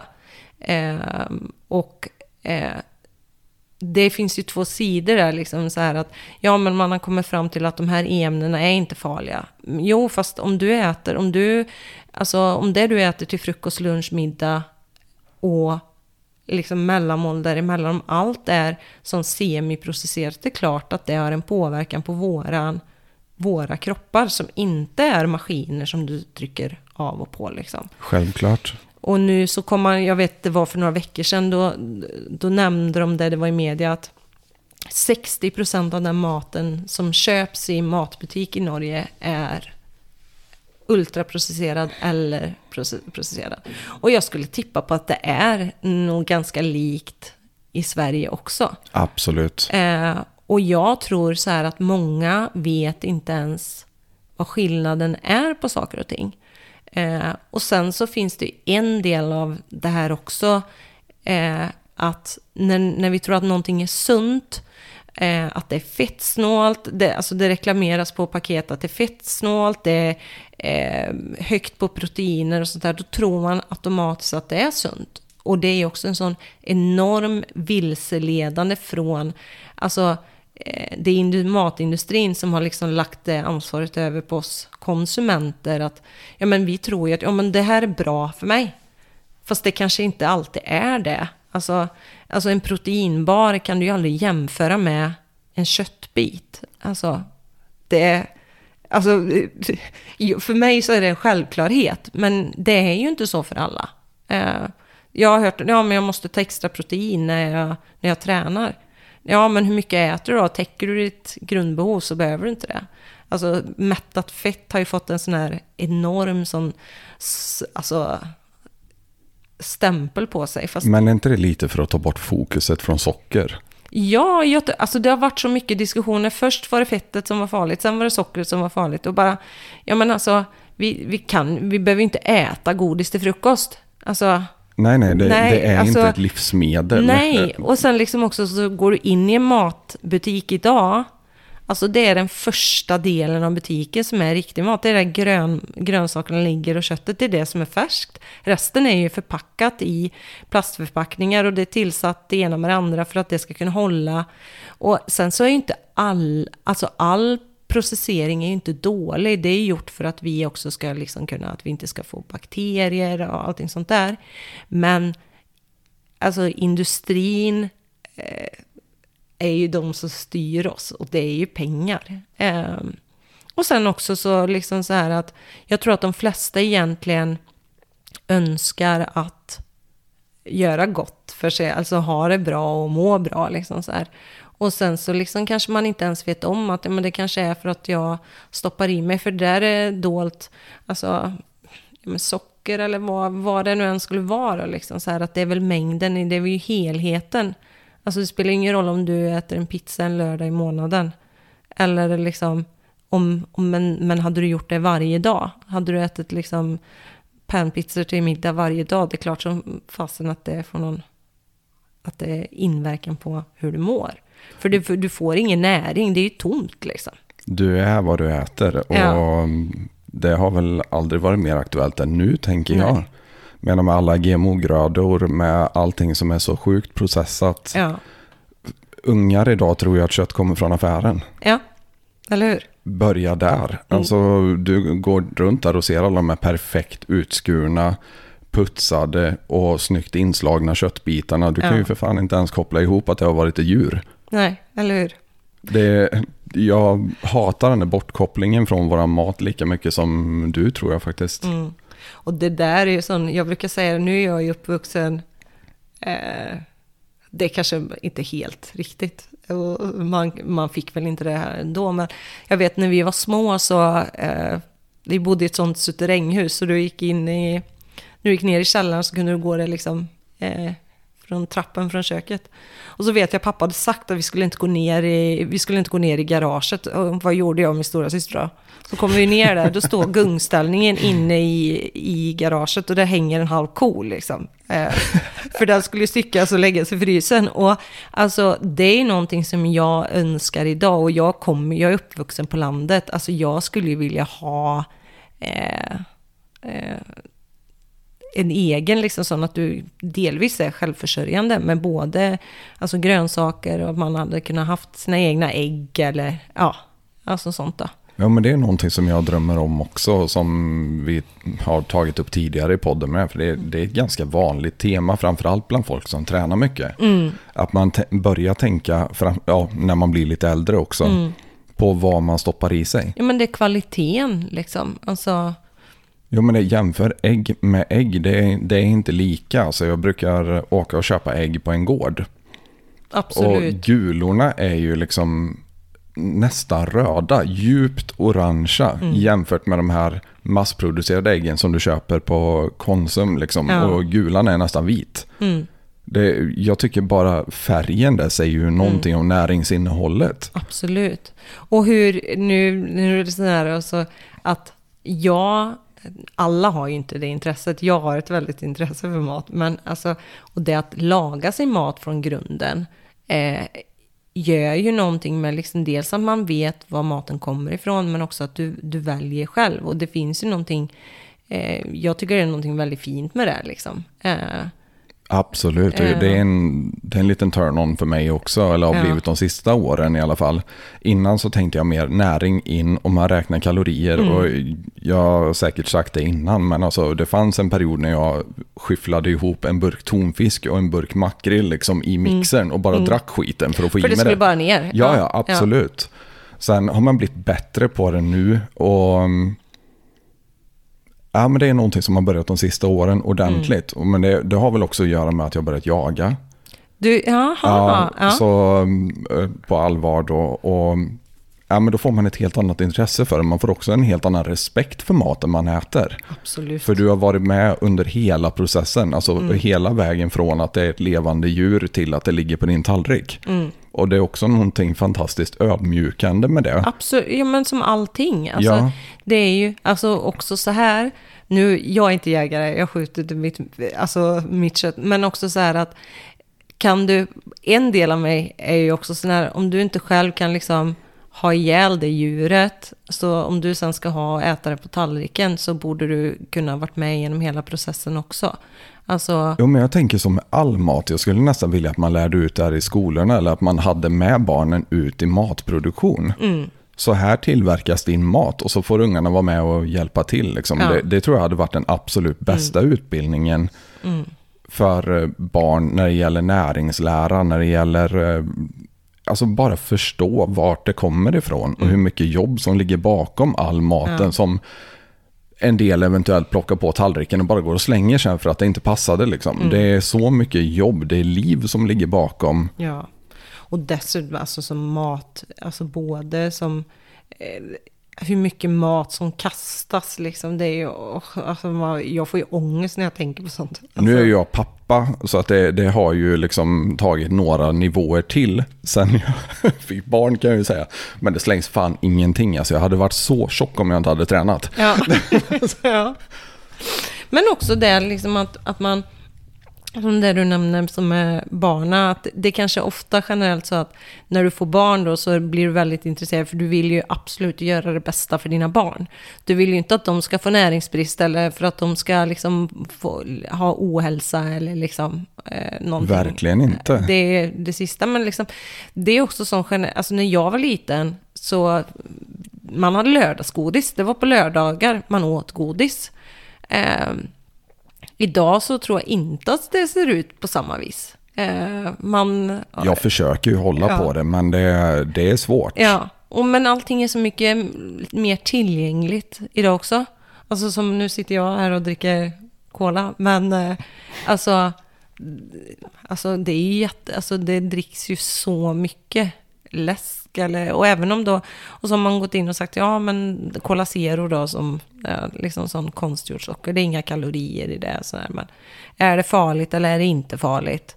Eh, Ja, juryn är ute lite på den va? Ja, man men, det, det, finns, det är väl diskuterat att det inte är farligt, men jag tänker också så att ja, de, man har utgått från den mängden som är i den flaskan. Och är det utifrån att du dricker en liter eller två liter eller en halv liter eller hur ofta gör du det? Liksom så här, jag vet ju att det där, jag kan ju inte ersätta det där med vatten. Liksom. Uh, mm. Nej, jag är helt med dig.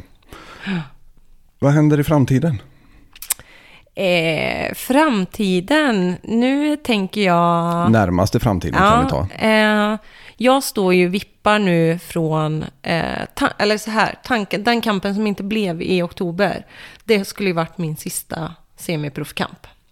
Och sen hade väl jag en sån liten förhoppning om att jag skulle gå den i oktober. Och så, ja men nu säger jag min önskan hade ju varit att jag skulle haft proffsdebut på hemmaplan så närma hemmaplan i Sverige som möjligt. Då. Um, eh, nu blev det ju inte så att jag gick den kampen. Och vi försökte att jag skulle få eh, bli matchad till AFN som är nu på lördag. Men eh, de, har inte, de kunde inte finna någon motståndare till mig. Så jag, eh, det blir ingen kamp för mig nu.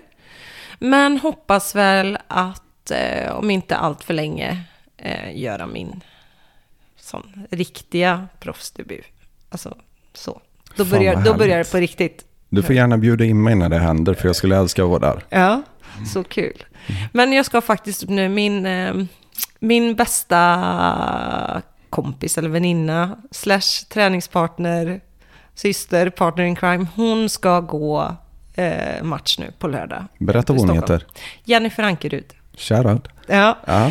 Eh, så hon ska ju gå nu på lördag, så imorgon tidigt så åker jag upp till Stockholm och så så kommer, det är bara hon från vår klubb som ska gå. Så det är Ismar som är vår huvudtränare och så är det jag som är med henne på lördag. Och det är sån, vi har fightat, först så höll vi på med thaiboxning ihop. Och så har vi gått över på MMA, så det är sån, det är, vi har liksom följt varandra åt där. Så det är superkul. Så när inte jag fick gå kamp så får jag ju stå i hennes hörna och heja på henne då. Det är nästan värre.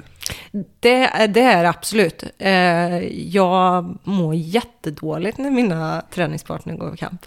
Inte för att jag tror att de ska bli skadade, men det är att liksom så här, man vill ju så... Eh, alltså man, jag tror också så här, man vet precis vad det är de känner när de går in där. Och så vet man också hur tungt det är om det inte går bra. Eller om de får stryk. Eller liksom sådär. Och den nervositeten som man har då, den är uh, liksom så. Ja, men för min del är det lite maktlösheten när man står i hörnan. Mm. Om det börjar gå dåligt mm. så är ju maktlösheten total. Ja. Jag går hellre match själv än att coacha faktiskt. Alltså mm. jag är mer nervös när jag står i hörnan. Ja. Det är helt sjukt. Ja. Men... Jag tror att jag kan skrika liv i mina träningspartner, men det hjälper inte. Eh, så det är liksom så generellt. Nu när, när hon gick kamp sist så var jag med i Stockholm och innan vi gick in så då sa Ismar, vår tränare, till han bara Camilla, inte ett ord. För det är också så när jag skriker, jag har ganska hög röst så det överröstar ju dem i tillägg då. Eh, och det var så, sätter munkavel på mig och jag stod, man står ju där och bara hoppar, man vill ju bara liksom sånt. Och sen så ser man ju allting så, man ser ju allt utifrån då och så vet man liksom vad, vad som är, jag känner henne inifrån och ut liksom. Och jag vet, jag vet vad det är hon, när, det, när hon gör det här eller när hon, vad det kommer av. Och då har jag ju lust att bara gå in där liksom så släpa bara nu liksom måste du göra det här eller så här. Och, och det är ju alltså, jättelätt att stå och säga det på utsidan, men då, då står man ju och hoppar liksom och bara... Uh, jag ja. vet precis vad du menar. Ja. Har du några tips till uh, unga tjejer som skulle vilja um, göra det du gör? Eh, våga testa. Bara, bara pr prova liksom. Eh, så enkelt alltså? Ja, men alltså, jag tror egentligen att det, att det är så enkelt. Precis som allt annat när man bestämmer sig för att man vill börja med någonting. Eh, alla har alla haft en första gång. Eh, och eh, så liksom, man kan liksom inte hoppa över den. Eh, och jag tror att man måste fejsas med de här olika sakerna. Att, eh, ja, men om det är som bara den här fysiska kontakten eller att det är att du eh, bara går in på ett gym eller ett kampsportsgym eller vad det än är. Men alltså sån, eh, testa, ta med dig en eh, vän om det känns bättre. Och så, ja, möt upp.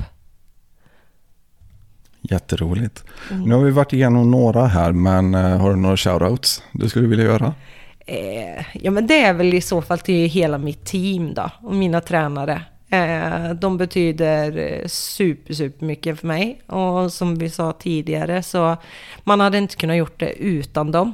Ehm, men det, är väl, ja, men det är väl till Jennifer nu att hon ska gå kamp på lördag då. Hon är min absolut närmaste och eh, ja, på lördag ska hon vinna. Fan vad roligt. Hur beter man sig om man vill hitta dig? Eh, lättast är att få det på Instagram. Eh, Camilla Bergström. Nej, Camilla E Bergström heter jag faktiskt på Instagram. Ja. Ja. Eh, så det är väl där som är lättast att komma i kontakt med mig. Jag misstänker att eh, en och annan har blivit eh, kär i dig under den här konversationen. Så att var beredd på att inboxen kanske fylls upp och du får eh, skälla på mig om det skulle bli så. Men bete er för fan. Camilla, du är en badass bitch och jag är så jävla glad att du kom hit idag. Tack så hemskt mycket och tack för den fina gåvan också, den norska osten. Där. Ja, brunost. Ja, visst. ja. Jättekul att du kom hit och du får gärna komma tillbaka precis när fan du vill. Bara låt mig veta när du är i krokarna så gör vi om det här. Tusen tack, det var jättekul att ha varit här. Eh, tiden har sprungit iväg. Ja, vi har gjort Eh. två och en halv timme, så vi hade kunnat göra två och en halv timme till utan några som helst problem känner jag. Shit, jag har tappat tiden helt. Tiden springer, men Ja. jag tänker, ska vi dra iväg och träna lite? Yes, Grymt. ja. Tack så hemskt mycket om ni lyssnade så här långt och eh, Camilla E. Bergström på Instagram. Ciao.